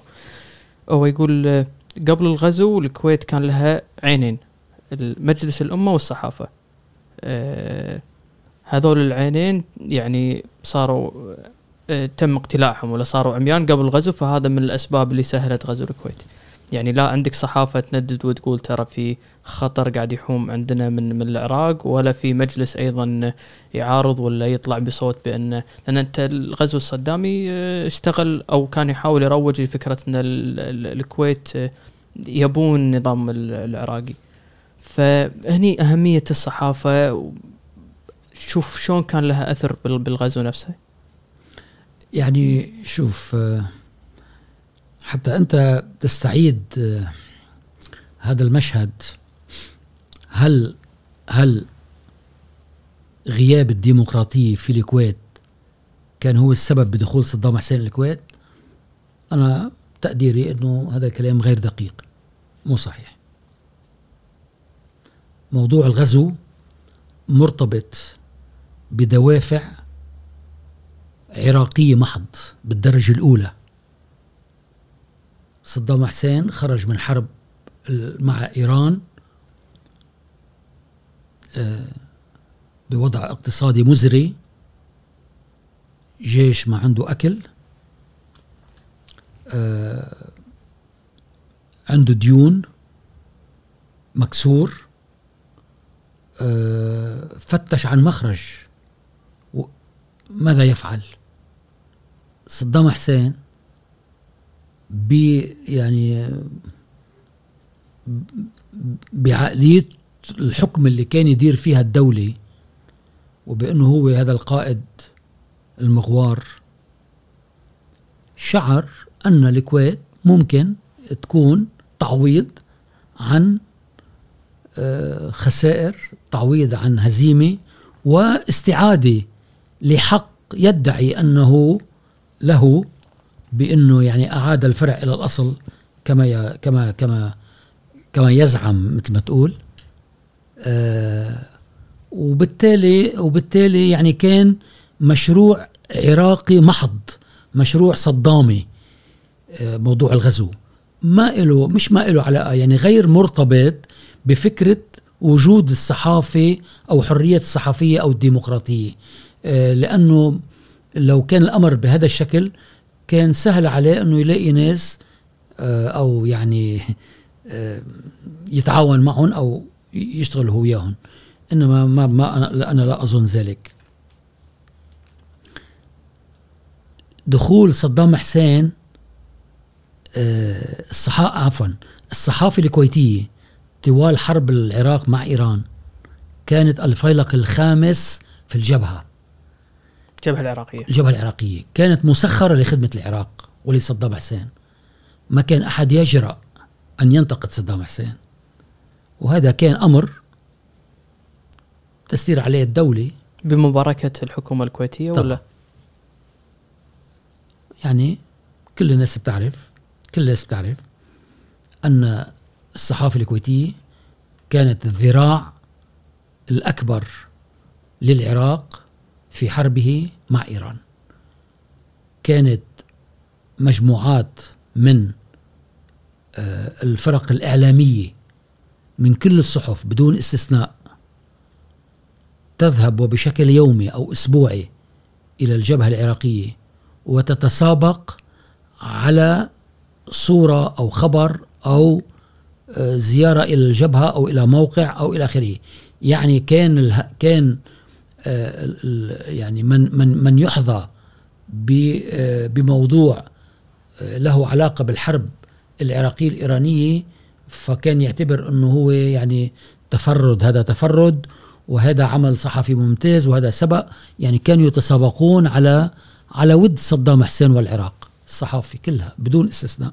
وهذا مش باعترافي أنا، باعتراف أصحاب الصحف نفسهم آه والعاملين فيها، أن الصحافة الكويتية آه كانت آه يعني صوت العراق في حربها مع إيران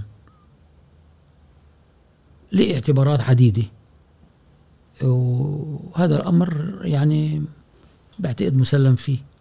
هذا نفس أبو فؤاد الكلام، يعني أنا أذكر مشهد مشهور أعتقد مسرحية كان حامد ديار اللي سعد الفرج رئيس تحرير يدخل عليه أعتقد عبد الإمام عبد الله اللي كأنه ممثل لإحدى السفارات و... أي واحدة؟ علي المفيدي. علي المفيدي أي عفوا علي المفيدي ينقل واقع. من رؤيتك أنت يعني هل كانت في ناس يوصل مرحلة يقول الصحف الكويتية كانت مخترقة في ذاك الوقت من قبل السفارات العربية هنا في في الكويت؟ ما كان في بالصحافة الكويتية أحد يجرؤ على انتقاد العراق أو صدام حسين. آه كان عند عندنا واحد شاعر زميل عراقي اسمه أحمد مطر آه بيكتب بالقبس، وطبعا هو معروف من من من من الشعراء العرب المعروفين. اللافتة اللي يكتبها القصيدة اسمها لافتة كانت تنشر بالصفحة الأولى بالقبس، وقصائده لها جمهور واسع جدا في الكويت وفي الخليج وفي العالم العربي. هذا الرجل هرب من من بطش صدام حسين واجى على الكويت، التجأ إلى الكويت. كان عندما يدخل الملحق الإعلامي العراقي في الكويت حامد الملا إلى مبنى القبس يختبئ وراء مكتبه ويسكر عليه الباب أو, أو يروح الحمام. بالسفارة العراقية؟ بالسفارة العراقية طبعا. حامد الملا كان يعني يسرح ويمرح بشارع الصحافي ويأمر وينهي ويطلب وإلى آخره. فالعراق مارس ديكتاتوريته المعروفة بطرد المعارضين، بالتنكيل فيهم، بي بي إلى آخره. أنا بحكي لك قصة صارت معي أو أروي لك شيء مقطع. بشهر خمسة ألف وتسعمائة وتسعين قبل الغزو كان في أزمة سد أتاتورك بين تركيا وبين سوريا والعراق، وأنا كنت بتابع موضوع المياه تحديدا، وعندي دراسات وأبحاث وتقارير عن أزمة هذا السد اللي هو سد أتاتورك. فأنا زرت العراق وزرت سوريا وزرت تركيا لأكثر من مرة لهذا الغرض. في إحدى الزيارات ذهبت إلى العراق، وأنا كنت يعني بتعليمات واضحة أنه نحن مؤيدين للعراق وبدنا ندافع عن العراق وبدنا نظهر وجهة نظر العراق أنه متضرر من قطع مياه الفرات بسبب بناء سد أتاتورك. التقيت بصلاح المختار وكيل وزارة الإعلام، كان مكتبه بالدور ثلاثة عشر بمبنى وزارة الإعلام في بغداد، وأنا معي مسجلة ومعي كاميرا. فطلبت منه أن أضع المسجلة على المكتب، صرت أسأله سؤال وجواب، ومن ضمن الأسئلة أنه يسمح لنا نزور سد الثرثار وننقل صور حية عن المعاناة اللي الناس عم بتعاني منها بسبب عدم وصول المياه إلى هذا السد نتيجة ذكر. نتيجة بناء سد أتاتورك في تركيا وقطع المياه لتخزين المي بخزان السد. أي سنة هذا مرة ثانية عفوا؟ تسعين. تسعين شهر خمسة تسعين. فبالحوار اللي تم بيني وبينه بيني وبين صلاح المختار قلت له شو هي أوراق الضغط اللي تملكها العراق اليوم لإرغام تورغوت أوزال رئيس الجمهورية التركية بأنه ما يقطع المي عن العراق وعن سوريا. قال لي يابي عنا صواريخ الحسين من دك السد ومن سقطه. قلت له أنا هذا إعلان حرب اللي عم بتقوله. فهو رأسا ضرب إيده على الطاولة، قال لي سكر الم... هذا المسجلة.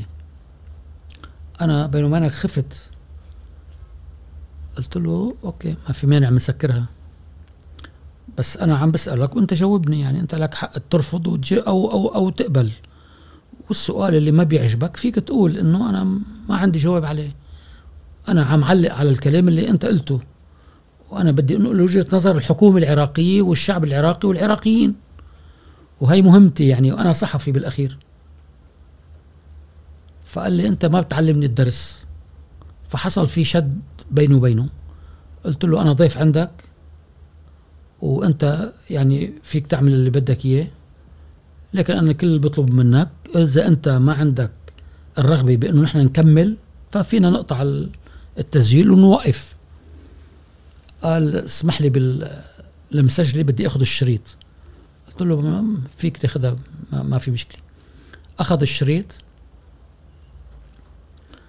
اعتقد انه يعني الكلام اللي بيقوله اذا مش مسجل فانه انا يعني مش راح تنساه، انه انا راح انساه يعني. فانا طبعا يعني شعرت بالخوف، شعرت بالخوف انه انا حياتي مهدده، ممكن باي لحظه ياخذوني يعتقلوني يعني الله اعلم.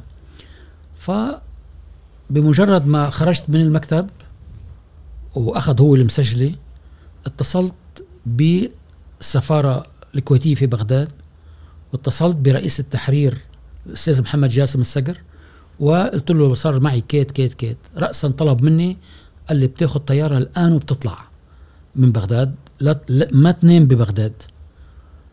آه العراقيين بعهد صدام هيك كانوا يتصرفوا، يعني هذا نموذج عم بح... أنا عم بعطيك مثل صورة حقيقية واقعية أنا عشتها وأنا كنت طرف فيها.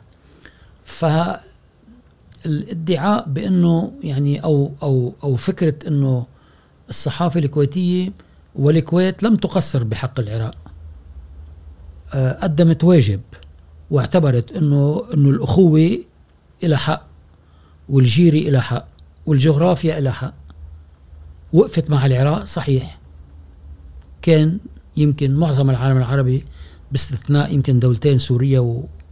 وليبيا كان موقفهم مختلف، كانوا كلهم مؤيدين لل... للعراق، يعني من السعودية إلى الإمارات إلى الخليج. كان موضوع الإمارات مختلف إلى حد ما بين دبي و... وغيرها، لكن بشكل عام كان في تأييد لموقف صدام حسين ضد إيران في حرب دامت ثمان سنوات، خرج منها بعد ما حرق الأخضر واليابس واتجه إلى الكويت لكي يعوض يمكن تكون هزيمة أو غير هزيمة، لكن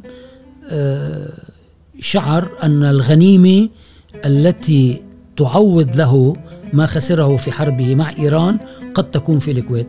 وهنا كانت الكارثة، دمر العراق ودمر الكويت، وما زال العراق حتى اليوم يدفع الثمن من وراء هذا اللي اللي عمله صدام حسين باحتلاله احتلاله للكويت.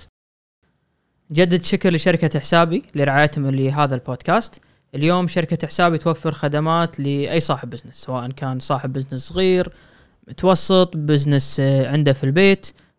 يوفرون لكم ابليكيشن تقدرون عن طريقه تبعثون لعملائكم روابط واتساب أو مسجات ويدفعون عن طريقهم وتحصلون أموالكم. أه وأي أحد حاب إنه يعرف أي معلومات زيادة أو يتواصل معاهم، معلومات موجودة في الديسكريبشن تحت. فات بس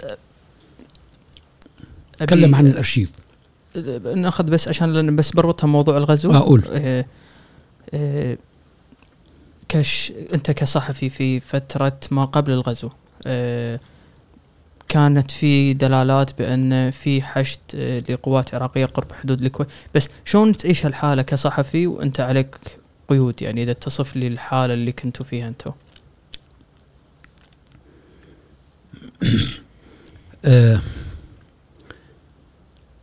الحديث عن وضع الصحافة الكويتية مرحلة ما قبل الغزو،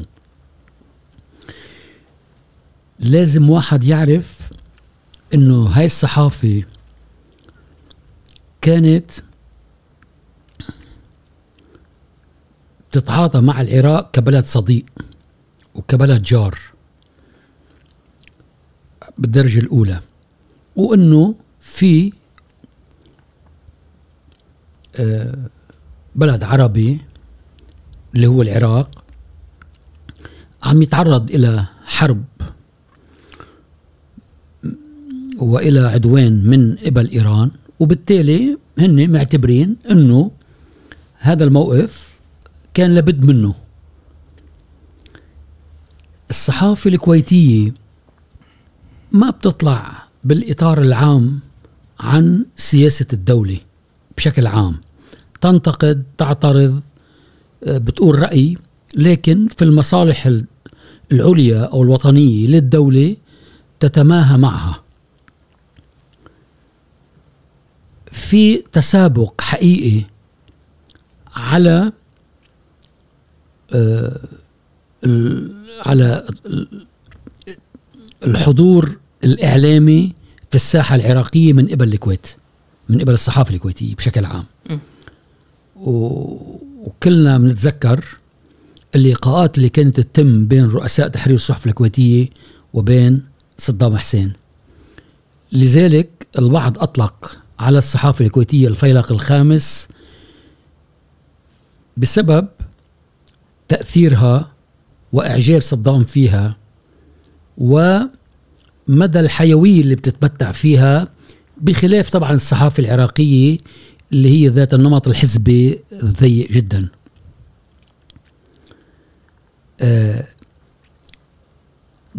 دور هالصحافة دور هالصحافة بمرحلة ما قبل الغزو تحديدا وبعد توقف الحرب مع إيران ثمانية وثمانين تسعة وثمانين، هذه الفترة اللي استدار فيها صدام حسين نحو الداخل العراقي وفكرة أو موضوع الكويت، ما كان في تخوف أو استشعار أنه هذا البلد قد يغدر بالكويت، فلذلك كانت كان في نوع من الاطمئنان الداخلي، يعني أنه مهما حصل ممكن يعني تنحل بالحوار وكذا إلى آخره.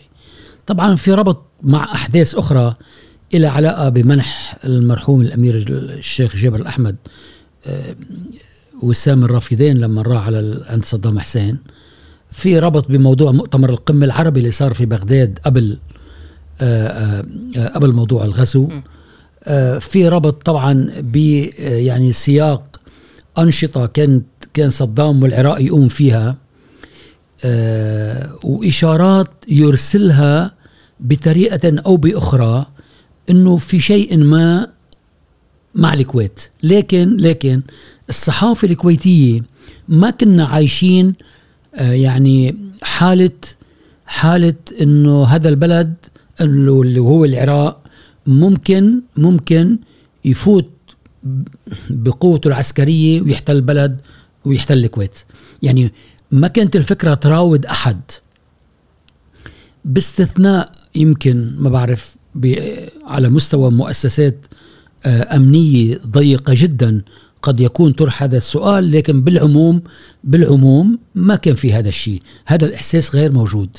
يعني هذا هذا الشعور بأنه قد نتعرض إلى غزو من العراق غير موجود. نتكلم بالتحديد على مستوى الصحافة ومستوى الصحافة أيضا.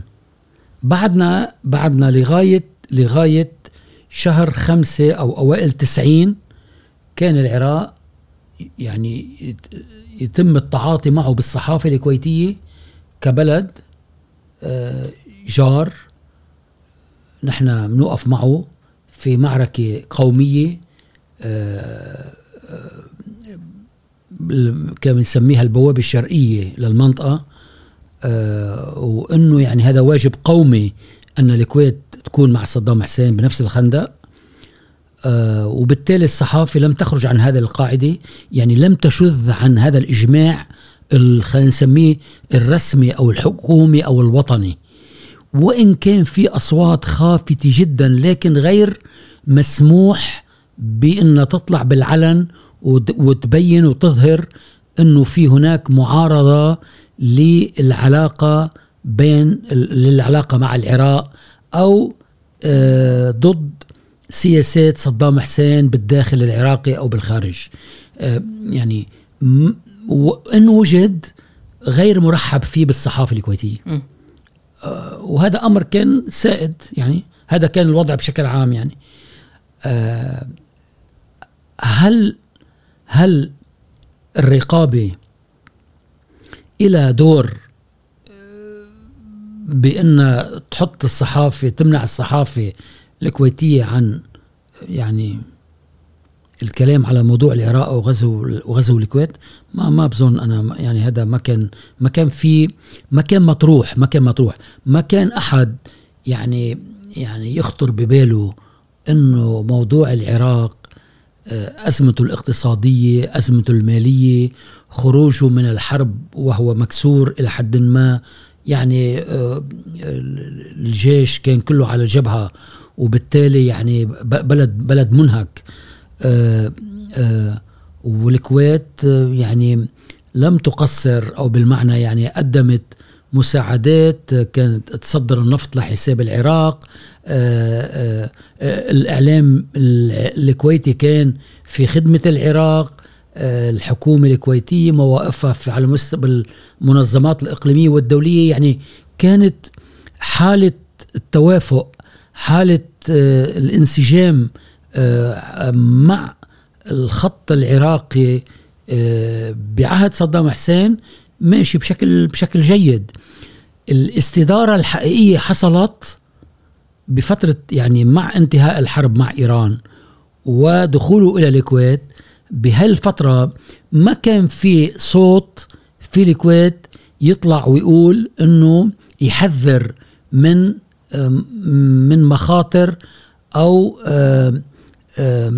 يعني من مجرد تفكير بأنه صدام حسين قد يلجأ لاستخدام القوة العسكرية ولحل مشاكله مع الكويت، خصوصا موضوع قصة ترسيم الحدود، لأنه سبق قبل بالثمانينات وأثناء فترة الحرب العراقية حصل في زيارات متبادلة بين الكويت وبين العراق، مسؤولين على مستوى كبار على مستوى قيادة سياسية، وطرح فيها موضوع لماذا لا نلجأ إلى ترسيم الحدود وحل هذه المشكلة المزمنة بين الكويت والعراق. ودائما كان في رفض من قبل العراق وفي تأجيل في مماطلة فيما بعد، آه والأمور ما محتاجة. كان دائما صدام حسين لما يسألوه يقول, يقول لهم أن حدود الكويت تنتهي عند قصر السيف، وحدود الكويت وحدود العراق تنتهي عند قصر السيف، وحدود الكويت تنتهي في بغداد. م. يعني فما كان يعني في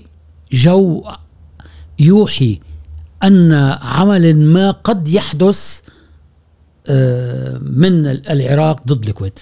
قبل الغزو قبل الغزو حصل فيه لما صعد العراق مواقفه تجاه الكويت واتهموا بسرقة النفط من حقول الرميلي، وأنه الكويت والإمارات تتآمر على ال... على ال... على العراق، أه...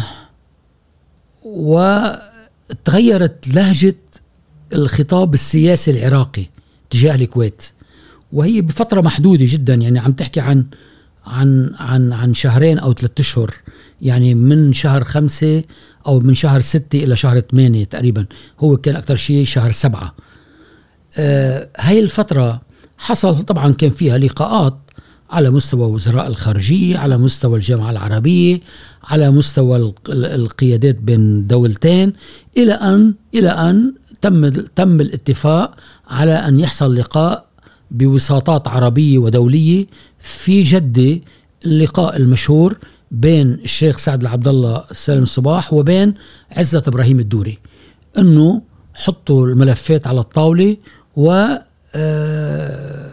يتم التفاهم والحوار حول الشروط والمطالب اللي كان صدام حسين رفعها، واتهام الكويت بموضوع سرقة النفط، واتهام الكويت انه هي عم تطالب انه في ديون ونحن ما فينا ندفعها، موضوع قصة جزيرة وربة وبوبيان.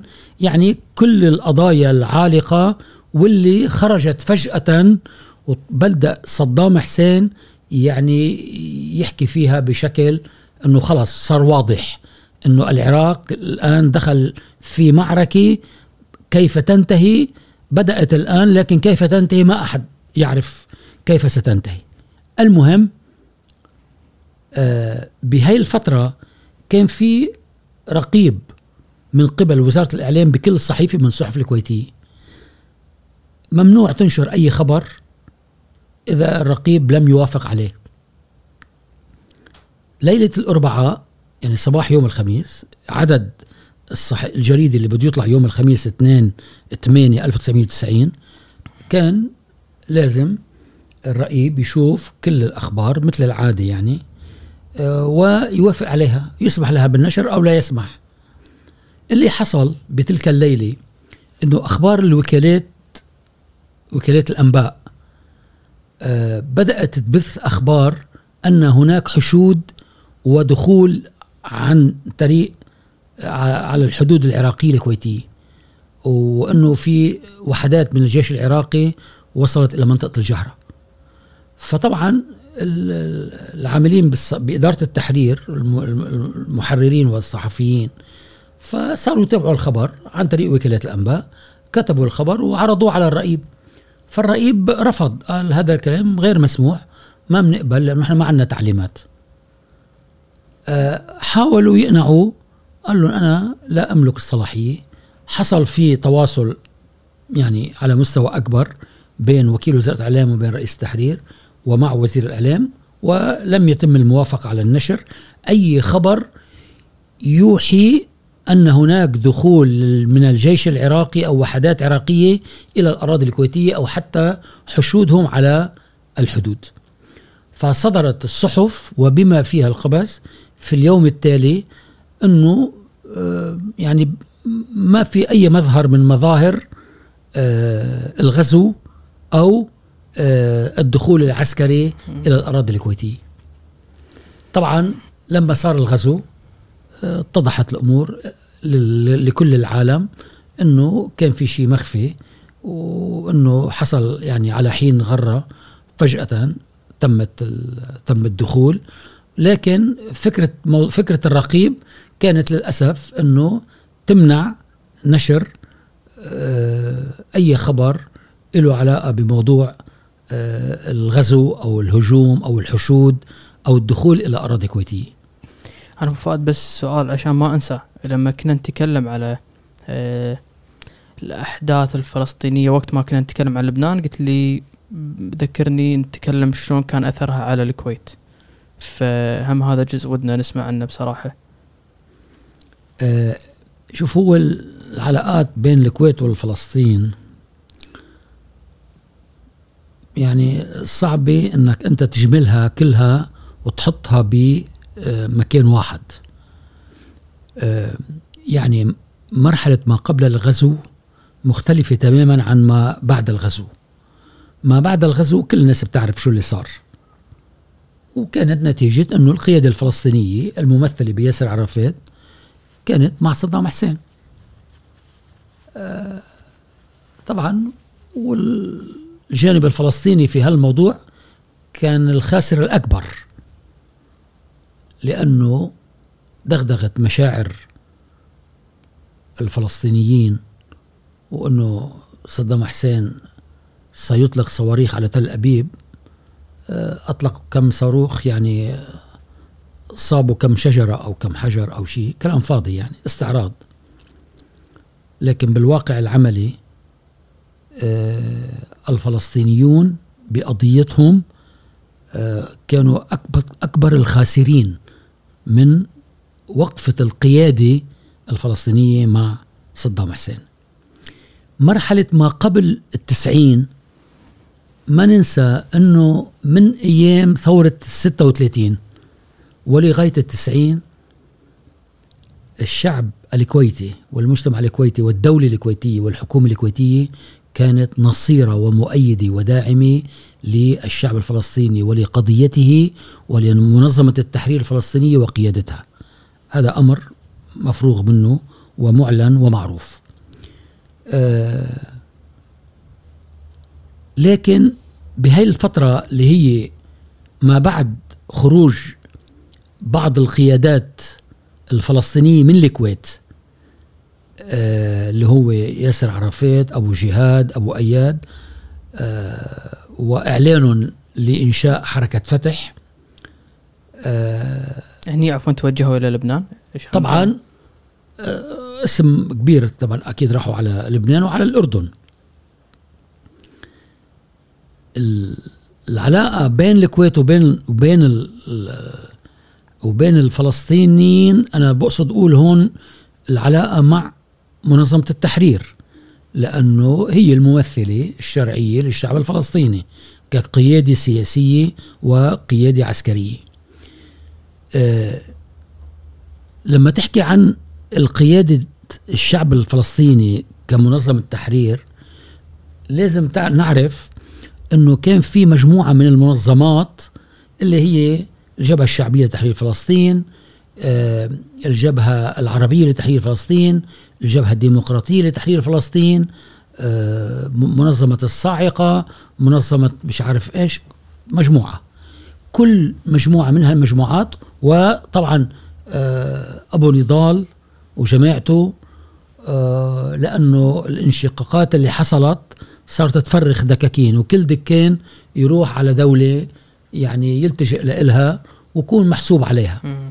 اللي حصل الصراع بين الأنظمة العربية واستحواذها على مجموعات فلسطينية، آه يعني في عزها خلينا نقول، كان مع آه مع التأييد الكاسح للفلسطينيين بتحرير أرضهم على مستوى العربي، آه والتنازع على من هو الأكثر تأثيرا أو نفوذا على الفلسطينيين، وخصوصا بين العراق وبين سوريا، وطبعا مع الأردن ومع مصر. آه المجازر أيلول الأسود ألف وتسعمية وسبعين المشهورة اللي كانت اللي كان ممكن الملك حسين فيها يسقط وينتهي. آه الأحداث اللي صارت بلبنان، آه الحروب المتواصلة، الاعتداءات الإسرائيلية المتواصلة، طبعا كانت لها علاقة بالوضع الفلسطيني المسلح، لأنه كان فتح لاند ومنطقة العرقوب وبيروت والبلد يعني في نفوذ غير غير عادي للمقاومة الفلسطينية وللقيادة الفلسطينية على الوضع السياسي والعسكري والأمني، لدرجة أنه مناطق بأكملها ما كان أحد يقدر يستطيع أنه يعني يتنقل فيها بدون موافقة الفلسطينيين. ومشهورة اتفاقية القاهرة اللي صارت بين ياسر عرفات وبين القائد الجيش اللبناني أميل بستاني، لما راحوا على القاهرة برعاية عبد الناصر وقعوا هذه الاتفاقية اللي قننت وشرعنت الوجود الفلسطيني المسلح في لبنان. المهم بما يخص الكويت، حصل حصل أحيانا كتير أنه بعض المجموعات الفلسطينية استخدمت من قبل أنظمة عربية، وكان في تصفية حسابات في, في بالكويت، والكل بيعرف أنه أبو نضال وجماعته آه عملوا أعمال آه تفجيرات بالكويت، في أحداث معينة مربوطة فيه، وتفجيرات واغتيالات، يعني أنا ما بيحضرني الأسماء بالتحديد، لكن فجروا الرأي العام، آه عندك آه صاحب جريدة السياسي الأستاذ أحمد جرالة تعرض لمحاولة اغتيال، دبلوماسيين كويتيين تعرضوا لمحاولة اغتيال بإسبانيا، آه تفجيرات صارت بشارع فهد السالم، آه الانفجارات السبعة المشهورة اللي صارت بالكويت، ومنها تعرض موكب آه الأمير المرحوم الشيخ جابر الأحمد. طبعا الأطراف الأطراف الإقليمية اللي كانت معنية أو إلى علاقة بالموضوع، طبعا عندك آه العراق وسوريا، آه إيران، آه يعني هاي المجموعات اللي تتقاتل تتواجه تتصارع عبر أدوات أخرى قد تكون فلسطينية وغير فلسطينية أو عربية أو أو أو إلى آخره. وحصل فعلا خطف طائرات كانت تطلع من الكويت أو توصل إلى الكويت، والموضوع كان له على في طرف فلسطيني آخر. عدد يعني كذا عدد من الطائرات تم اختطافها، إما أن تصل نهايتها إلى الكويت. طبعا ما ننسى ما ننسى الثمن الكبير اللي دفعته الكويت بهذا الموضوع اللي هو خطف الجابرية وقاظمة، وراح ناس شهداء، وهذا طبعا يعني معروف ومعلن وموثق ومكتوب والعالم كله بيعرفه يعني. والكويت فالكويت دفع الثمن من هذا التصارع في المحيط الإقليمي بين الفرقاء الكبار وأدوات اللي بيستخدموها عادة بهالنزاعات. بدل ما تكون المواجهة في داخل هذه الدول بينقلوها إلى دول تانية أضعف منهم أو أصغر أو, أو يعني عندهم حرية الحركة فيها أكثر، كما حصل في الكويت وفي غير الكويت. لبنان دفع ثمن، الأردن دفع ثمن، الكويت دفعت ثمن. فهذا الأمر حقيقة يعني للأسف في هالظروف هاي آه يعني آه كانت آه النشاطات والأعمال التفجيرات واغتيالات ومطاردة، ويعني هذا بفترة فترة من الفترات حقيقة كان شيء يعني لا يخدم القضية الفلسطينية، لا يخدم العمل الفلسطيني المسلح ولا تحرير الأرض. للأسف يعني نحن كعرب دفعنا الثمن غالبا نتيجة هذا الم... هذه الفوضى. هلا أنا أسمع بفؤاد موضوع أو مفردة المتاجرة في القضية الفلسطينية، يعني هذا موضوع ما هو حديث، يعني موضوع من القدم، يعني على على كلامك من من السبعينات تقريبا. صحيح. المتاجرة بالقضية الفلسطينية جزء منه كبير بيتحمله القيادات الفلسطينية والمنظمات التي كانت تسعى ل يعني خلينا نقول استقطاب هذه الأنظمة، والأنظمة نفسها استغلت هذا الظرف ووظفت هذه العلاقة لمصالحها. المتاجرة جزء منه بتحمله بتحمله هذه القيادات الفلسطينية، والجزء الثاني بتتحمله الأنظمة العربية اللي استغلت هذا الموضوع فعليا. في ناس شعوب أو دول ضعيفة تفككت، يعني انضربت اه وضحت كتير وقدمت خسائر. اه ما تنسى أنه لبنان اه على خط المواجهة من من اه سبعة وستين أو ستة وستين من بعد النكسة حرب حزيران ولغاية التسعين، وفيما بعد التسعينات اه كان يتعرض باستمرار إلى اعتداءات وهجوم واحتلال من قبل إسرائيل بسبب الوجود الفلسطيني المسلح. بيروت دمرت باثنين وثمانين، وصل فيها الجيش الإسرائيلي واحتل العاصمة وبقي فيها فترة إلى أن تم ترحيل الفلسطينيين بالسفن وبغير السفن ووزعوهم على العالم العربي آه بعد ذلك، والقصة معروفة. يعني أبو فهد عفوا القصة اللي قلت لنا إياها اللي كانوا يلاحقون ياسر عرفات من مبنى إلى مبنى في بيروت. نعم. وهني تم تدمير بيروت. طبعا. أنا طبعاً. على طاري أحد الشخصيات البارزة في القضية مناصرة القضية الفلسطينية، أنت عاصرت أحدهم اللي هو ناجي العلي. نعم. أه وين كان أول م. لقاء؟ يعني شوف طبعا الفترة اللي اشتغل فيها ناجي العلي بالكويت هو تنقل بأكثر من صحيفة. أول ما بدأ بدأ بالطليعة، وكان مع غسان كنفاني الفترة اللي اشتغل فيها بأول مرحلة، هذا الكلام بالستينات تقريبا. م. انتقل بعدها إلى آه السياسي مع الأستاذ أحمد جار الله، آه ثم عاد إلى بيروت آه للعمل في جريدة السفير. آه أذكر بالثلاثة وثمانين بعد ما تولى الأستاذ محمد جاسم الصقر رئاسة تحرير القبس ارتأى أن يستعين بناجي العلي، ذهب إلى بيروت وفي عز الحرب الأهلية تفاوض معه في مخيم عين الحلوة اللي هو قريب من صيدا، واتفقوا على المجيء إلى الكويت والعمل في القبس. طبعا أنا علاقتي بناجي ومعرفتي فيه كزميل تعرفت عليه بالسفير ببيروت ثم في الكويت بالقبس، إلى أن إلى أن تم إبعاد ناجي العلي من الكويت بالستة وثمانين أو سبعة وثمانين، وحصل أنه انتقل من القبس من الكويت إلى القبس الدولي في لندن،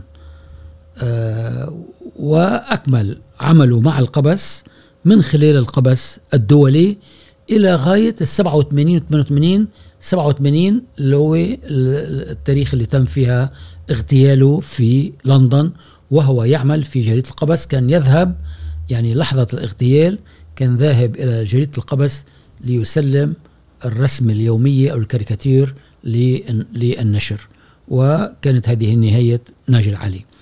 طبعا روايات عديدة عن ناجي العلي، سبب اغتياله، آه انتقاده لياسر عرفات، آه آه قصته مع آه محمود درويش، آه هذه عفوا ما أعرفها الثانية، قصته مع محمود درويش إذا ممكن، إنه إنه يعني في كلام كان يشار إلى إنه محمود درويش آه كان له دور بالتحريض على اغتياله أو بإبعاده من الكويت، وبالتالي وضعه يعني في دائرة المراقبة أو شغلة من هالنوع.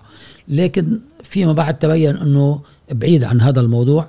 آه يقال أنه أحد رسومات الكاريكاتير اللي رسمها اللي تعرض فيها إلى رشيدة مهران اللي هي صديقة أبو عمار، آه وكانت يعني سببت سببت استياء من أبو عمار، وإجا على الكويت واشتكى عليه عند الشيخ سعد الله يرحمه. آه والمهم انه عفوا هذا لهالسبب تم ابعاده في, في ايه هذه احد الاسباب اللي تمت ابعاده. ستة وثمانين سبعة وثمانين ايه ستة وثمانين سبعة وثمانين بال ستة وثمانين نعم. آه حصل الابعاد نتيجه ضغط من قياده منظمه التحرير الفلسطينيه على الحكومه بالكويت، و يعني طلب منه ان يغادر حتى لا يتعرض الى مكروه وهو في الكويت، فذهب إلى لندن طبعا باتفاق مع الأستاذ محمد جاسم الصقر رئيس تحرير القبس، وبقي يعمل إلى أن جرت محاولة الاغتيال اللي دخل فيها أجهزة المخابرات والقوة السبعة عشر وأنه عميل مزدوج، وما زالت التحقيقات حتى اليوم جارية، والملف لم يغفل من, من قبل شرطة سكوتلاند يارد اللي هي متولية عملية الاغتيال.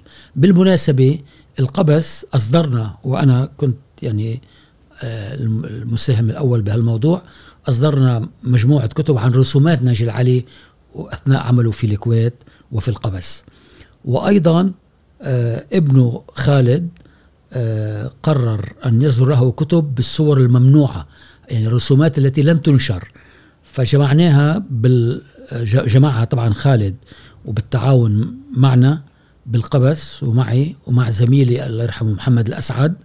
وجاء خالد ناجي العلي إلى الكويت والتقى مع رئيس التحرير الأستاذ وليد النصف وطلب منه المساهمة بهالموضوع، ثم ذهب إلى بيروت وأيضا التقى طلال الأستاذ طلال سلمان وطلب منه تجميع كل الرسومات التي منعت من النشر، ثم أعاد نشرها بكتاب خاص يعني كان من إعداد خالد ناجي العلي. بس بفؤاد، هو بشكل مختصر ناجي العلي كان شخصية مشهورة بانتقاد السلطة الفلسطينية عن طريق الكاريكاتير، صح؟ جدا. شخصية حنظلة أعتقد إذا ما خبرني. طبعا.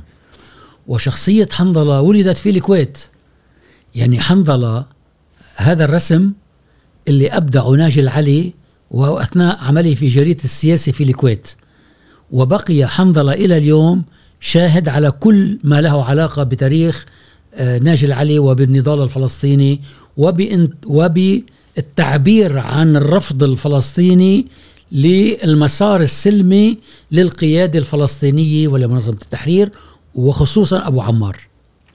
إيه، أنت في مقالة أبو فؤاد تقول أنا بقتبس الجزء هذا وأنت عاد تشرح لي ما فهمته بصراحة. هذا تكلم عن اغتيال ناجي العلي، تقول وقول أبو أياد إلى عرفات يا ابن لماذا قتلته، جريمتي تاريخية أنني أعلنتك ناطقا باسم فتح وجعلته منك زعيما، ثم يروي وقائع تتصل بالمتهمين متهمي الاغتيال وهم القوة سبعة عشر أشرف عليهم قائد القوة محمود الناطور أبو الطيب، والمجموعة التي أقدمت على الاغتيال تضم محمد الرازم مرافق عرفات واسمه الحركي فتحي ومنير الزعبي وعلي صالح الزغاري فايز حماد مرافق لعرفات وأبو صالح عبد الرحمن مصطفى وهو من أطلق النار من مسدس توغاريف على رئيس ناجي العلي على رأس ناجي العلي. تولى رئاسة بلدية سوراد عام ألفين واثناشر، كلفت عملية اغتيال نصف مليون جنيه استرليني. هني كان بطلب من ياسر عرفات ولا شنو شنو اللي صار بالضبط؟ يعني شوف، موضوع الاغتيال ناجي العلي كتبت فيه روايات عديدة، لكن ما هو ثابت أن من أقدم على الاغتيال كشخص هو عميل مزدوج، يعني يعمل لصالح القيادة الفلسطينية السياسية ولصالح جهاز المخابرات الإسرائيلي. الآن لماذا اغتيل ناجي العلي؟ يعني كان واضح أنه بسبب انتقاده للقيادة السياسية وبالتحديد إلى أبو عمار. الرجل اللي هو ناجي العلي فضح وهز صورة أبو عمار بالشارع العربي والشارع الفلسطيني. آه لم يعد آه لم يعد يتمتع بالرصيد آه اللي كان يحظى به فترة إنشاء حركة فتح والعمل الفلسطيني المسلح. يعني في بداياته شاف أنه في ممارسات بالقيادة الفلسطينية خاطئة، سواء بنهجها السياسي أو بممارساتها داخل إطار منظمة التحرير الفلسطينية. الصوت الوحيد يكاد يكون، طبعا في أصوات معارضة لأسباب أخرى، أسباب سياسية لها علاقة بوضع هذه المنظمات مع الأنظمة العربية الموجودة، يعني تعارض ياسر عرفات أحيانا وتتوافق معه، فتستخدم هذه الأنظمة هالمنظمة ضد أبو عمار أو أحيانا تتوافق معه وهكذا. ناجي العلي الصوت الفلسطيني الحر المستقل غير الملتزم بحزب أو بمنظمة أو بجبهة، كان يعبر عن نبض الشارع الفلسطيني العربي اللي بيريد يقول انه هالثورة انحرفت عن مسارها وانه هالممارسات لا تخدم القضية الفلسطينية. م. لذلك لذلك يعني دبروا له هذه المكيدة ورصدوه طردوه الى ان يعني آه انتهى شهيدا او وتوفاه الله. يعني انا بفؤاد ابي ارجع حق مجال تخصصك اللي هو الارشيف. إيه يعني على مستوى جريدة أنت تألقت مع القبس في حفظ أرشيف اليوم يخدم الكويت كلها، بس نرجع لجذور الموضوع. ليش ليش الأرشيف مهم خصوصا على مستوى دولة؟ شوف، آه بالصراع الإسرائيلي الفلسطيني فترة فترة بداية السبعينات أو آخر الستينات، مركز الأبحاث الفلسطيني اللي كان مقره في بيروت، إسرائيل كانت تعتبره هدف مشروع لتدميره كمركز أبحاث، ولا ما له علاقة لا بالعسكر ولا بالمخابرات ولا بأي شيء تاني.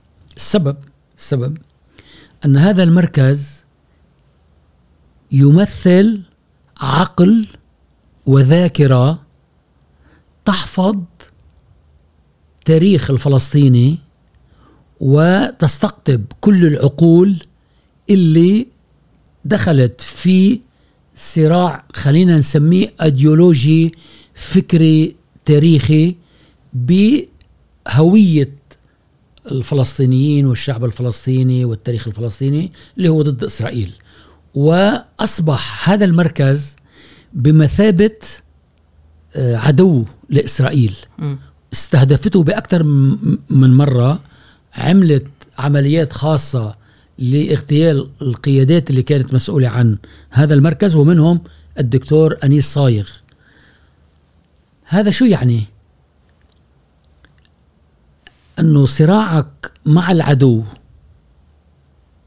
في أدوات تستخدم، واحدة من هالأدوات اللي هي قصة ماذا تملك من معلومات، ماذا تملك من معلومات، كيف تستخدم هذه المعلومات. لما نحكي عن ماذا تملك من معلومات يعني مقصود فيها آه كل شيء له علاقة بالذاكرة الوطنية لهذا الشعب أو لهذا المجتمع أو لهذه الأمة. أنت بعالم الصحافة العربية والصحافة الكويتية هناك ثلاث ظواهر أو ثلاث منابر معروفة في مجال مراكز المعلومات الصحفية والأبحاث والدراسات، اللي هو مركز الأهرام والدراسات الاستراتيجية بمصر، مركز المعلومات في جريدة النهار في بيروت، ومركز المعلومات والأبحاث والدراسات في القبس في الكويت.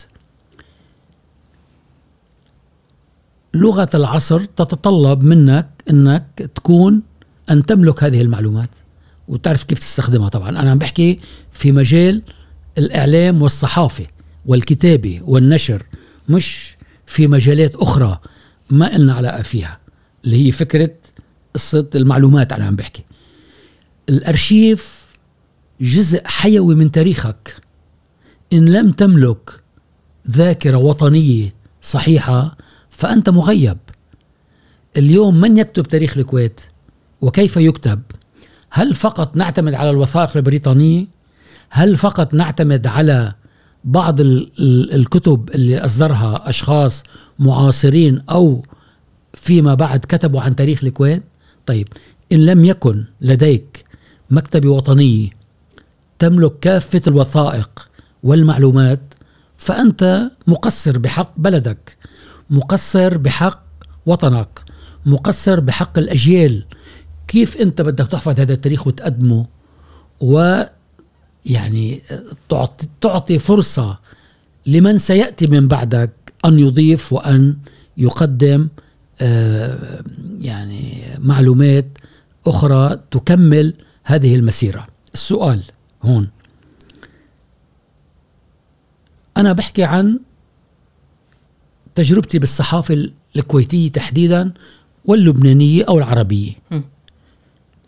للأسف أقسام الأرشيف اللي لها تسميات أخرى، مركز معلومات، مركز أبحاث، مركز دراسات، كلهم بصبوا في إطار واحد. آه ما زالت النظرة إلى هذه الأقسام متدنية، لا تعطى الأولوية ولا الاهتمام الكافي إلا في حالات استثنائية. ربما كانت القبس حقيقة في مرحلة من المراحل واستطعنا أن نبني ونؤسس لمركز معلومات يحفظ تاريخ، جزء من تاريخ العمل الإعلامي آه وغير الإعلامي آه في الكويت وفي غير الكويت. آه قد يكون هناك، وأنا أعتقد أنه في تقصير على مستوى الدولة، على مستوى المؤسسات المعنية بحفظ التراث، بتخزين التراث، بتوثيق هذا التراث. وأنت لما تقول تراث يعني يشمل كل المجالات: الكتابة، التدوين، التوثيق، الوثائق، وثائق لأشخاص أفراد، وثائق لمؤسسات، وثائق لأجهزة، وثائق لوزارات للدولة، وثائق إلى علاقة بالأنشطة المجتمع وإلى آخره. إذا لم تحافظ على هذه الثروة وتضع لها قوانين وتشريعات وطريقة حفظ وتخزين وفهرسة، فأنت بالتأكيد مقصر و يعني عدم عدم إعطاء الأولوية لهذا الجانب أنا رأيي يعني عمل غير مقبول. لا يجوز اليوم أن تبقى رهينة للآخر. من يحفظ تاريخك وتراثك هو أنت. أوكي، حصلت بفترات متباعدة أو بفترات معينة حصل فيه وجود استعمار إنجليزي، وجود انتداب بريطاني، حماية بريطانية، كانوا العثمانيين موجود، قبل العثمانيين كان في برتغال وكان في قبل يعني امبراطوريات هولنديين إلى آخره. طيب، المطلوب المطلوب أن أن يكون في مرجعية بتوفر كل شيء له علاقة بتاريخ هذا البلد. م. شو المقصود يعني؟ شو يعني مرجعية؟ يعني إما دار وطنية للحفظ، أو مكتبة وطنية، أو وزارة، أو مجلس وطني، أيا كانت التسمية. أن احنا عم نتحدث عن أوعية أوعية أو وسائل التدوين، كتاب، وثائق، خرائط، صور، أفلام، آه، تسجيلات، إلى آخره إلى آخره. الآن طبعا تعددت الوسائل لأنه التكنولوجيا وفرت يمكن طرق تانية حديثة، لكن أين هي هذه المغ... ال... ال... الأصول أو المصادر؟ أين هي اليوم؟ أين توجد؟ إذ أين هي الصحف الكويتية اللي صدرت بفترة العشرينات والثلاثينات والأربعينات؟ في مجموعات قد تكون موجودة مثلا في مركز البحوث والدراسات الكويتية، قد تكون البعض منها في المكتبة الوطنية، لكن العمل مازال ناقص، يحتاج إلى مرجعية كاملة فيها كل ما له علاقة بموضوع التراث، موضوع التاريخ، موضوع الوثائق، الكتب اللي قلنا عنها، الخرائط، الصور، آه يعني تحفظ تحفظ ذاكرتك الوطنية. من يقوم بجمع وحفظ وتخزين هذا هذه الذاكرة؟ هي المؤسسات الدولية. هلا السؤال مرة تانية، هل هناك آه تقصير؟ أنا بقول لك نعم، فيه في إهمال، في تقصير، في تشتت، في آآ آآ عمل موزع على أكثر من جهة، في ضعف، وللأسف حال الصحافي ليس أفضل حالا من هذه المؤسسات الموجودة، المؤسسات الرسمية. بعض الصحف اهتمت مؤخرا بموضوع التوثيق والفهرسة والحفظ، والبعض الآخر لم يعطيها هذا الاهتمام، راح راح إلى أمكنة أخرى. لكن لكن الصحافة الناجحة اليوم بالعالم كله بالعالم كله إن لم تملك مركز معلومات متطور وجيد وتملك داتا بنك معلومات، فأنت راح تكون وراء، يعني ما راح تعطي النتيجة اللي الناس بتتأملها منك. يعني أدواتك أدواتك بالنجاح تتمثل بامتلاكك إلى مصادر المعرفة والمعلومات والوثائق. بالوقت اللي أنت بتنجح بهذه المهمة، يعني أنت نجحت في مهمتك الإعلامية التوعوية الوطنية اللي مفروض أنت تكون جزء منها، تقوم بهذا الدور. أنا ماني فاهم التقصير أبو فهد، ليش مو... ليش موجود هذا التقصير؟ يعني أنت تتكلم هذا الأرشيف ما خدم، أو بوجود أرشيف يثبت استقلالية الكويت تاريخيا ما يخدم فرضا المواقف. يوم ما كان عبد الكريم قاسم يطالب بالكويت ما كان يخدم، يوم صدام حسين يغزو الكويت فما كان له أثر إيجابي في ذيك الأوقات. ولا شوف، دائما عادة بقولوا بعد كل نكبة أو أزمة الناس مفروض تتعلم أو تأخذ درس، عبرة. بقول لك أنا للأسف حتى الغزو ما شعرت أنه أعطى الدرس المطلوب. يعني الاهتمام بهذا الموضوع ما زال بمستويات جدا متواضعة، ما يعني حصل فيه وعي حقيقي وإدراك إلى أهمية آه هذا الجانب من حفظ الذاكرة الوطنية بالمعناها الشامل والكامل، مش موضوع أنك تحفظ صحيفة أو كم عدد من مجلة أو تجيب كم كتاب أو عدد من الوثائق. في بالعالم اليوم الإنجليز كل ثلاثين سنة، بعد مرور ثلاثين سنة، بيفرجوا عن وثائق. طبعا أنت بتحكي عن تاريخ أمبراطورية، الأمر مختلف. يرفعون السرية عنها، صح؟ يرفعون السرية عنها وتتيح إلى الباحثين والقراء وكذا. نحن ما عم نطالب هالشيء لأنه لا نملك هذه الحصيلة أو هذا المخزون مثل إمبراطورية بريطانيا العظمى. لكن اليوم اذهب إلى يعني اسأل عن موضوع يختص بفترة زمنية معينة من تاريخ الكويت، السياسي، الاقتصادي، الاجتماعي، التعليمي، الصحي، الخدماتي، إلى آخره.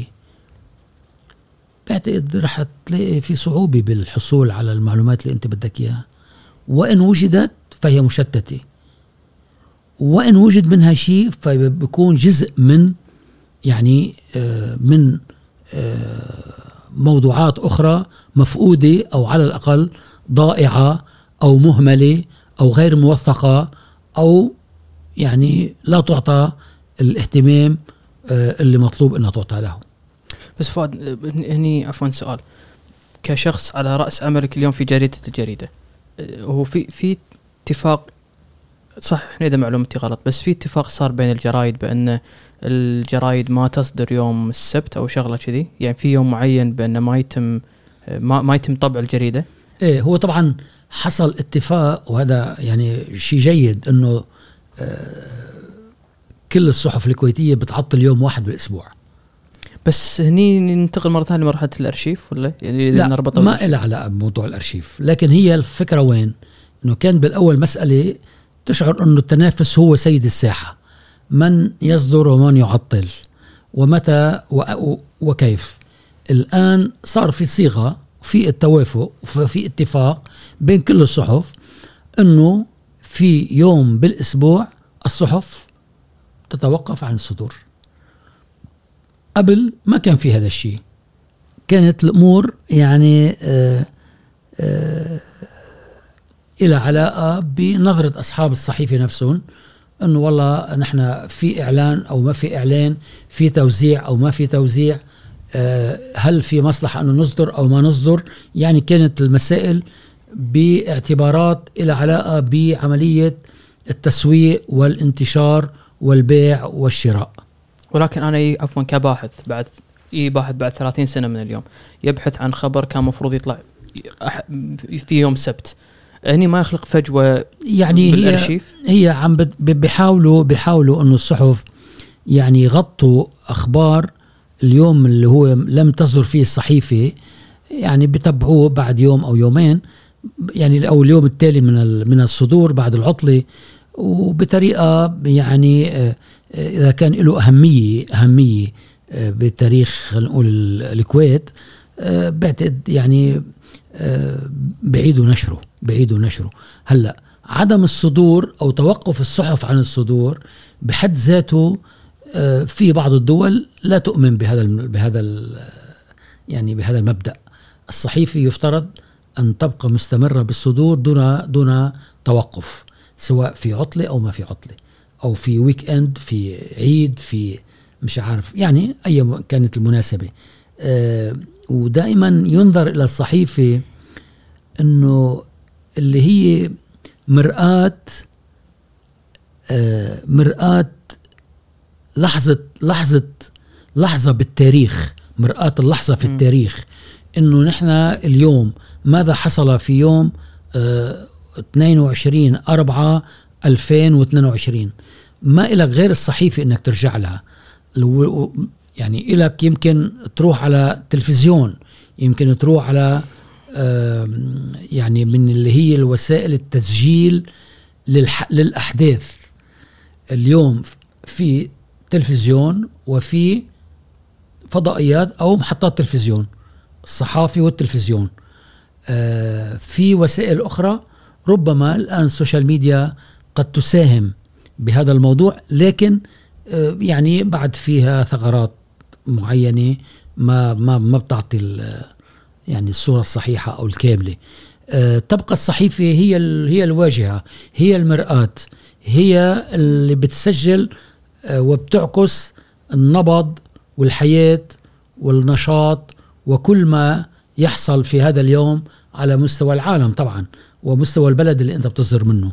فهي عدم الصدور آه يعني آه بس عفوا الدافع وراء بسبب المتاعب المالية اللي تمر فيها الصحف الورقية، ولا على أي أساس صار؟ يعني شنو الدافع وراء هذا الاتفاق؟ جانب جانب منه له علاقة بأنه الإعلان بخف كتير بهذا اليوم العطلي، وبالتالي في كلفة زايدة على أصحاب الصحف، وأيضا يعني بيعتبروها يوم بالأسبوع يوم راحة، فيعني بتجمع الراحة الناس اللي بيشتغلوا بالصحافة،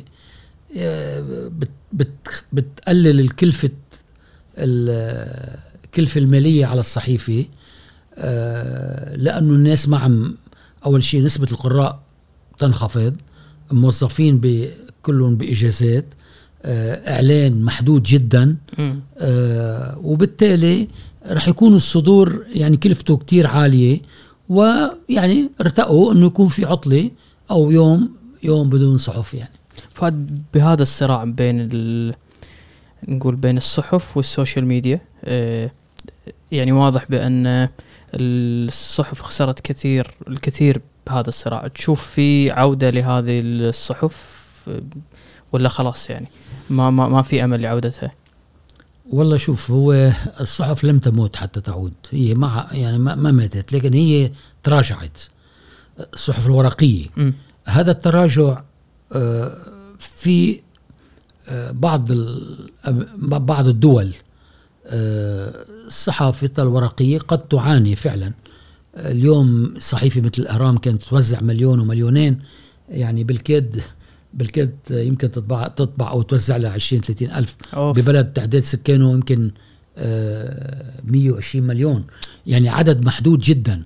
يعني الأهرام كانت يوم الجمعة لما يكتب فيها محمد حسين هيك المقال بصراحة الرقم يوصل إلى مليون ومليونين وثلاثة مليون يمكن. الآن الصحيفة أول شيء ما عاد تطلع خارج مصر، يعني داخل مصر أصبح عدد النسخ محدود جدا، بتحكي عن مئات الألاف أو بالألاف، أنا ما عندي الرقم تحديدا. إنما هذه الظاهرة تعكس أن أنه لم يحصل تغيير بالمحتوى تيواكب تيواكب مجارات التنافس مع السوشيال ميديا. السوشيال ميديا سبقك بالخبر وبالحدث وبالتغطية، أنت إذا ما حسنت المادة اللي بتقدمها للقارئ وأعطيت فيها مضامين وأبعاد وأشكال مختلفة عن لا تقدر لا تستطيع السوشيال ميديا أن تقدمها، فأنت حتما راح تتراجع. يعني الموضوع له علاقة بمدى قدرتك كمؤسسة إعلامية على مواكبة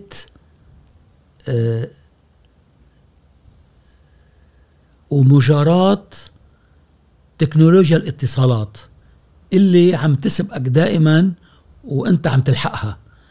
يبقى هون السؤال، ما هي القيمة المضافة اللي انت ممكن تقدمها ولا تستطيع او ما بتقدر السوشيال ميديا ان تقوم فيها؟ واحد من الاشياء اللي حكينا عنها اللي هي الصحافة الاستقصائية م. اللي اليوم اللي اليوم بتهز عروش حكومات. بس طبعا هاي الصحافة الاستقصائية بدها جو حريات، حرية تداول المعلومات، حرية الصحافة، حرية الوصول للخبر، حرية حرية ال ال الانتقاد، حرية الرقابة على على السلطة التنفيذية أو على الحكومات أو على الرؤساء. الصحافة الاستقصائية مكلفة جدا، لكنها يعني أرقى أنواع العمل المهني الإعلامي. تحتاج إلى وقت، إلى ناس مدربين، إلى جهد غير عادي، وإلى فترة زمنية طويلة. أنت ما فيك اليوم تطلع موضوع تقول عنه صحافة استقصائية، لأنه بده فريق، بده بده أدوات عمل تأخذ وقت بعملية التجميع والمتابعة والتحليل والقراءة والرصد و و إلى آخره، إلى أن تصل إلى يعني الخلاصات اللي ممكن أنت تتوصل إليها. آه الصحافة الاستطلاع، التحقيقات، يعني ربما هي التحليل اليوم الصحيفة، آه صحيفة الرأي. إذا ما في رأي وتحليل، أنت شو شو شو بيميزك عن غيرك؟ يعني أنا الخبر انتهينا منه، السبق خلصنا، بتروح على الأونلاين، بتروح على الديجيتال، بتروح على السوشيال ميديا. هذا أمر مفروغ منه. ماذا بقي لك لكي تنافس عليه كصحيفة ورقية؟ هو عم واحد من الأدوات هي الصحافة الاستقصائية. واحد من الأدوات أن يكون لديك مجموعات من المفكرين والباحثين اللي بيعطوك رأي وتحليل. رأي وتحليل يعني ينطلق طبعا له له له له مستويات معينة، وأكيد يعني بنعرف مع الممارسة أن هذه الصحيفة لديها كفاءات، لديها مهنيين، لديها كتاب عندهم قدرة على التحليل وإلى آخره. فكاتب الرأي والتحليل السياسي أو العسكري أو الاقتصادي أو الاجتماعي أو كذا، التحليل اللي اللي أنت بتقدر تقول للقارئ أنا أملك يعني مصادر معلومات، أو أملك قدرة أنه أعطيك مادة تستفيد منها ما بتقدر السوشيال ميديا توفر لك إياها بالشيء اللي أنت ماشي فيه. وأنت عارف اليوم عصر السرعة والسبق والوقت دقيقة. يعني اليوم بتصير جلسة بمجلس الأمة مثلا على سبيل المثال، كل الناس بدون استثناء بيعرفوا بما حصل في هذه الجلسة بكل تفاصيلها، من من أول لحظة تفتتح هذه الجلسة إلى آخر لحظة. ليش؟ لأنه السوشيال ميديا عم تنقل لك إياها. السوشيال ميديا، مواقع الصحف نفسها الإلكترونية بتنقل لك إياها. يعني مواقع الصحف نفسها أصبحت تجاري هذا الأمر وبتعطيه أهمية، و يعني عندها فرق كاملة، مجموعات تعمل في موضوع الأونلاين. فعمليا إذا هالجلسة حصلت، جلسة مجلس الأمة، ونقلت بالكامل إلى الرأي العام أو المواطنين أو المشاهدين، ماذا تبقى لك كي تعطيه لي أنا كقارئ في اليوم التالي بعد الجلسة؟ أصبح ما لا قيمة موضوع. نعم، أصبح ما لا قيمة موضوع نقل الخبر فقط، خلاص. فأنت الخبر لو بدك ترجع تنقله من جديد ما راح يكون له قيمة، خلص، الناس شافته وعرفته، إلا من باب التوثيق والتدوين إذا كان شيء أمر يعني مهم جدا وإلى آخره، قرار أو قانون أو إلى آخره. لكن أنا أنتظر باليوم التالي من يضيء على هذه الجلسة، بيعطيني تحليل عن هذه الجلسة، أبعادها، آه، تشريح للوضع اللي صار، آه، في إطار آه، رؤية سياسية آه، للدولة، للبلد وللمحيط، بحسب الموضوعات اللي تم مناقشتها. إذا أنت أعطيتني هذه المادة، أو هل آه، قدمت لي هذه الخدمة من العمل الإعلامي، فأنت بتكون كسبت قارئ وكسبت رأي عام أكثر مما كان بالأول، وهكذا. آه أنا في آه يعني مسيرتي الإعلامية أو تاريخ أو عملي بالصحافة، كنت أحرص على أنه أمشي في خطين متوازيين. عملي اليومي اللي أنا مارسه بحكم يعني شغلنا بالصحافة اليومية، كتابة وتقارير وأبحاث ودراسات، وأنا كنت مسؤول وأدير مركز المعلومات والدراسات والأبحاث طوال اثنين وأربعين سنة متواصلة، وحرصي على إصدار كتب من يعني تقديراتي ومن قراءاتي ومن ومن ومن حتى الآن. طوال هالمسيرة عندي تقريبا شيء ثلاثة وعشرين كتاب، وهي الكتب أنا اعتبرتها يعني هي الرصيد اللي أضاف لإلي ولعملي قيمة أخرى غير الكتاب اليومية اللي كنت أعملها أو الأسبوعية أو حسب الحدث بالصحيفة اللي أنا بشتغل فيها. وطبعا بعد ما أنا يعني بعد ألفين وتسعة عشر انتقلت إلى جريدة الجريدة وما زلت أعمل فيها كمستشار وكاتب، وعندي مقالين بالأسبوع بشرهم بجريدة الجريدة، إضافة إلى مساهمات أخرى مع عمل التأليف وفي مجال الكتب والإصدارات. من أهم الكتب اللي أنا يعني بعتبرها أخذت حيز كبير من النشر والمتابعة ونعمل فيها ندوات ونقاشات أخرى. أنا ركزت أول شيء على الأقليات إذا بدنا نسميهم، عملت كتاب عن اليهود في الكويت، المسيحيون في الكويت، والآن الأرمن في الكويت. عملت كتب عن تاريخ الرقابة في الكويت وتاريخ العلاقات الكويتية اللبنانية، وأصدرت مجموعة من سلسلة الكتب اللي سميتها وجوه من الكويت ووجوه خليجية، أنه كان عندي صفحة أسبوعية اسمها قضايا وشخصيات، فأخذ كل أسبوع شخصية كويتية وأحيانا خليجية أو عربية، وأعمل عنها مثل قراءة في هذا الشخصية، بروفايل على النمط الأوروبي بالصحافة، أنه غير السيفي المعتادة كنت أعمل يعني نوع من كيف أقرأ هذه الشخصية، آه كيف ممكن تقدمها للقارئ، آه بفكرها، بمواقفها، بس بتاريخها، بنقد موجه لإلها، يعني بحيث أنك أنت تقرأ هاي الشخصية ولو بعد عشر سنين وتاخد آه يعني آه تكون فكرة عن هويته الثقافية، السياسية، الاجتماعية، التاريخية، الاقتصادية إلى آخره. فهاي السلسلة من الكتب خمس أجزاء تحت عنوان وجوه من الكويت، مع جزء السادس اللي هي وجوه خليجية، آه يعني أشبه بأنسيكلوبيديا.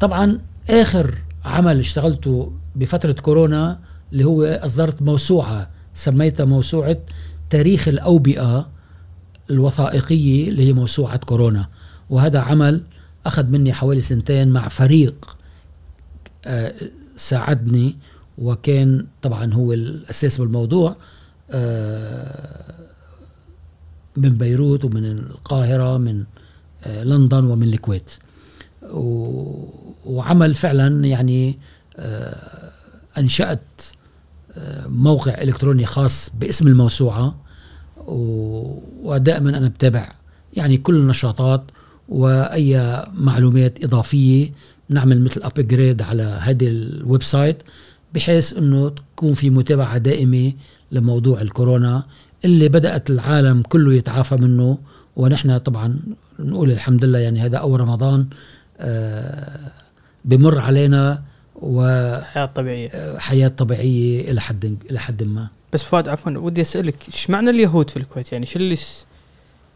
ليش اخترت هالأقلية؟ وأعتقد كانت أول أقلية أنت اخترتها صح؟ امم شوف آه يعني هي قصة فكرة الاختيار بتجي بالحدث، يعني بكون في كلام عن اليهود في الخليج بشكل عام، طبعا في غيري كتب أنا يعني أنا ما ما عم أقول، لكن أنا كان أول كتاب يعني مخصص بالكامل عن كل شيء له علاقة بتاريخ اليهود في الكويت. هذا الكتاب أخذ مني جهد شي سنتين. آه معظم أو كل الروايات اللي انكتبت والأحاديث والمعلومات اللي نشرت بالصحافة أو في كتب أو في دراسات، فأنا يعني كانت حصيلة هذا الجهد إضافة إلى تحقيق موسع عن المقبرة اليهود واللي استعنت فيه بشخصيات كويتية ما زالت تعيش تروي لنا مشاهداتها وانطباعاتها عن اليهود اللي عاشوا بالكويت وعن المقبرة اليهود. وكان زميل والصديق جاسم عباس أشكنان أبو محمد أحد الأشخاص اللي اشتغلوا معنا بالقبس عمل تحقيق عن هذا عن هذه المقبرة، وراح التقى بعدد من الشخصيات الكويتية اللي كان إلها فعلا يعني معرفة وعلاقة وكانت شاهدة على هذه المقبرة. المهم موضوع اليهود هو يعني عمل بحثي بيتناول سيرة هالأقلية أو هالمجموعة، يعني بحكم كونها كانت في في الكويت بوقت مبكر وانتقلت. بتعرف الآن موضوع اليهود أصبح يعني مرتبط ب بس خروج عفوا خروجهم كان طوعيا ولا تم إبعاد ولا شنو اللي صار معهم؟ يعني في في في نقاش عن الموضوع، لكن غالبا الجو العام اللي صار بعد ثمانية وأربعين وإنشاء دولة إسرائيل وتهجير الشعب الفلسطيني كان كانت الكويت والشعب الكويتي والمجتمع الكويتي والخليجي والعربي متعاطف مع الفلسطينيين. هذا شعب عربي عنده أرضه عايش بأرضه، فهجروه. فاليهود شافوا أنه يعني لم تعد البيئة صالحة للبقاء في البلد. أه توزعوا، ناس رجعوا على إسرائيل، ناس راحوا على أوروبا، ناس راحوا على أمريكا وهكذا. أه طبعا قياسا إلى الجاليات اليهودية الأخرى، يعني اليهود في البحرين كانوا كان لهم تأثير أقوى. اليهود في العراق لهم تاريخ طويل ولهم مساهمات ولهم أدوار، وحتى اليوم وزراء في حكومة حكومات إسرائيل خرجوا من البصرة ومن ومن العراق. يعني أكثر شخصيتين يهود عاشوا في الكويت نسيتهم، معقولة؟ شو اسمه داود داود محمود الكويتي، صالح وداود صالح وداود صالح وداود الأخوان الشقيقين اللي اشتغلوا بموضوع بالموسيقى، أي هذا يعني جدا معروفين طبعا هدل. وكتبنا عنهم كتير. يعني طبعا المسيحيون في الكويت أيضا كان له كتبته، أصدرت الكتاب بالعربي وبالإنجليزي. أه وكتب أخرى مثل ما بتعرف، يعني منها كتاب تبع العلاقات الكويتية اللبنانية، أه كتاب عن التثمين في الكويت، مرحلة التثمين اللي هي بعد هدم السور وتوسع دولة الكويت. وهذا الكتاب طبعا كان بالشراكة بيني وبين صديقنا الأستاذ فهد الشعلة اللي كان وزير أوقاف سابق ومدير إدارة نزع الملكية. آه أنا بحطهم صراحة يعني خصوصا ممنوع من النشر، يعني اللي مهتم في قراءته ممكن يحصلها بدار نشر معينة، أو ممكن نحط لينك تحت احنا بالديسكريبشن. طبعا موجودين، أنا معظم كتبي يا إما بذات السلاسل أو بمركز البحوث والدراسات الكويتية، ففيك يعني أي كتاب فيك فيك تلاقيه. طبعا أنا أول كتاب طلعته عن الماسونية في الكويت، أوف عفوا مش في الكويت، الماسونية بشكل عام، ومن ضمنها تطرقت إلى الماسونية في الخليج في الخليج وتعرضت إلى تهديد بسبب هذا الموضوع. وحصل طبعا يعني بعثوا لي رسائل أنه يعني أن لا تكتب عن هذا الموضوع، وأنا وقتها طبعا أعلمت رئيس التحرير ونائب رئيس التحرير، وكان موجود الأستاذ يوسف سميط أبو خالد اللي صار وزير إعلام، وهو طبعا عمل إجراءاته باتصالات مع أمن الدولة يعني على الأقل كي لا أتعرض لأي مكروه. وكانت بسبب أنه كتابتي وعن الماسونية في منطقة الخليج، لأنه عرفت أنه لهم كان مقر في البصرة ولهم مقر في البحرين حتى بشكل مخفي يعني. المهم وهناك شخصيات في الكويت وفي الخليج ينتمون أو يتعاطفون مع الماسونية. أه طبعا ما فينا نتعرض لأسماء، لكن موجودين. ويمكن الآن أصبحوا أكثر نشاطا. بس مثل هالموضوع بفؤاد، شنو اللي جرك صوبه؟ يعني شلون يعني توصل لأطرافه أساسا إذا أنت مهتم فيه؟ هي فكرة الماسونية بحد ذاتها فكرة سرية وعملها سري، والمحافل الماسونية في العالم العربي محدودة، يعني لهم نشاط في بيروت وفي القاهرة بشكل علني، لكن في الخليج ما عندهم مكان معلن. في العالم الغربي في أوروبا لهم صولات وجولات وإلهم محافل معروفة ومعترف فيها ويمارسون أنشطتهم بشكل عادي. طبعا هي لأنه لأن يعني اتسمت بالسرية، فكان الكلام عنا دائما يعني في مخاوف، لأنه لجأوا إلى الاغتيالات وتصفية القضاة خصوصا في إيطاليا، وهناك مافيات يبدو في العالم يتعاملون سرا مع الماسونية. إضافة لذلك أنه الماسونية بحد ذاتها تدعي المساواة والأخوة وتبشر فيها على حساب التحلل من الدين، يعني يعني يعني هي هي حركة إلى علاقة بسموها البناؤون الأحرار، فريماسون. فريماسون يعني فكرة البناؤون الأحرار أنه نحن بنتعاطى مع بعض كبشر وكإنسان كإنسان بصرف النظر عن مذهبك ومعتقدك الديني، لكن لكن بنفس الوقت في إشارات كتير مؤكدة لأنه في علاقة بين الحركة الصهيونية وبين الماسونية، لذلك مربوط مربوط اثنين مع بعض، يعني الحركة الصهيونية لها علاقات مع الماسونية، والماسونيين يتعاطفون جدا مع هذه الحركة في عدة أماكن ومواقع بالعالم. آه لذلك الكتابة عنا دائما يعني محفوفة بالمخاطر أو يعني آه طرح الأسئلة وعلامات الاستفهام. والله يعني خلينا آه ياد أنا ما توقعت نروح لها بصراحة الموضوع المصري، بس آه نحط حتى هذا الكتاب نحطه.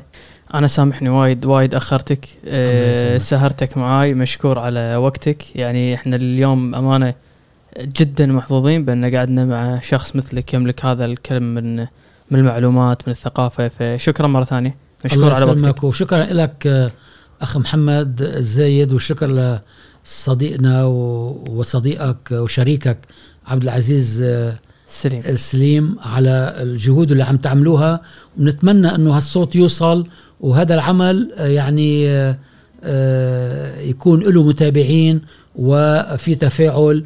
وحقيقة يعني نحن نتمنى ومنقول أنه هذا العمل اللي أنت عم تقدمه بالأخير يصب في خدمة المجتمع وخدمة البلد، والناس تستفيد منه بشكل أفضل. والله أنا أنا أقدر ناس نفسك اللي قاعد يعطونا من وقتهم عشان بس يثرون هال اللي قاعد نسويه. مشكور، ما قصرت، عساك على القوة، ما قصرت، حياكم الله، شكرا. طولنا عليك، معليش. يلا بسيطة خلاص، سهرة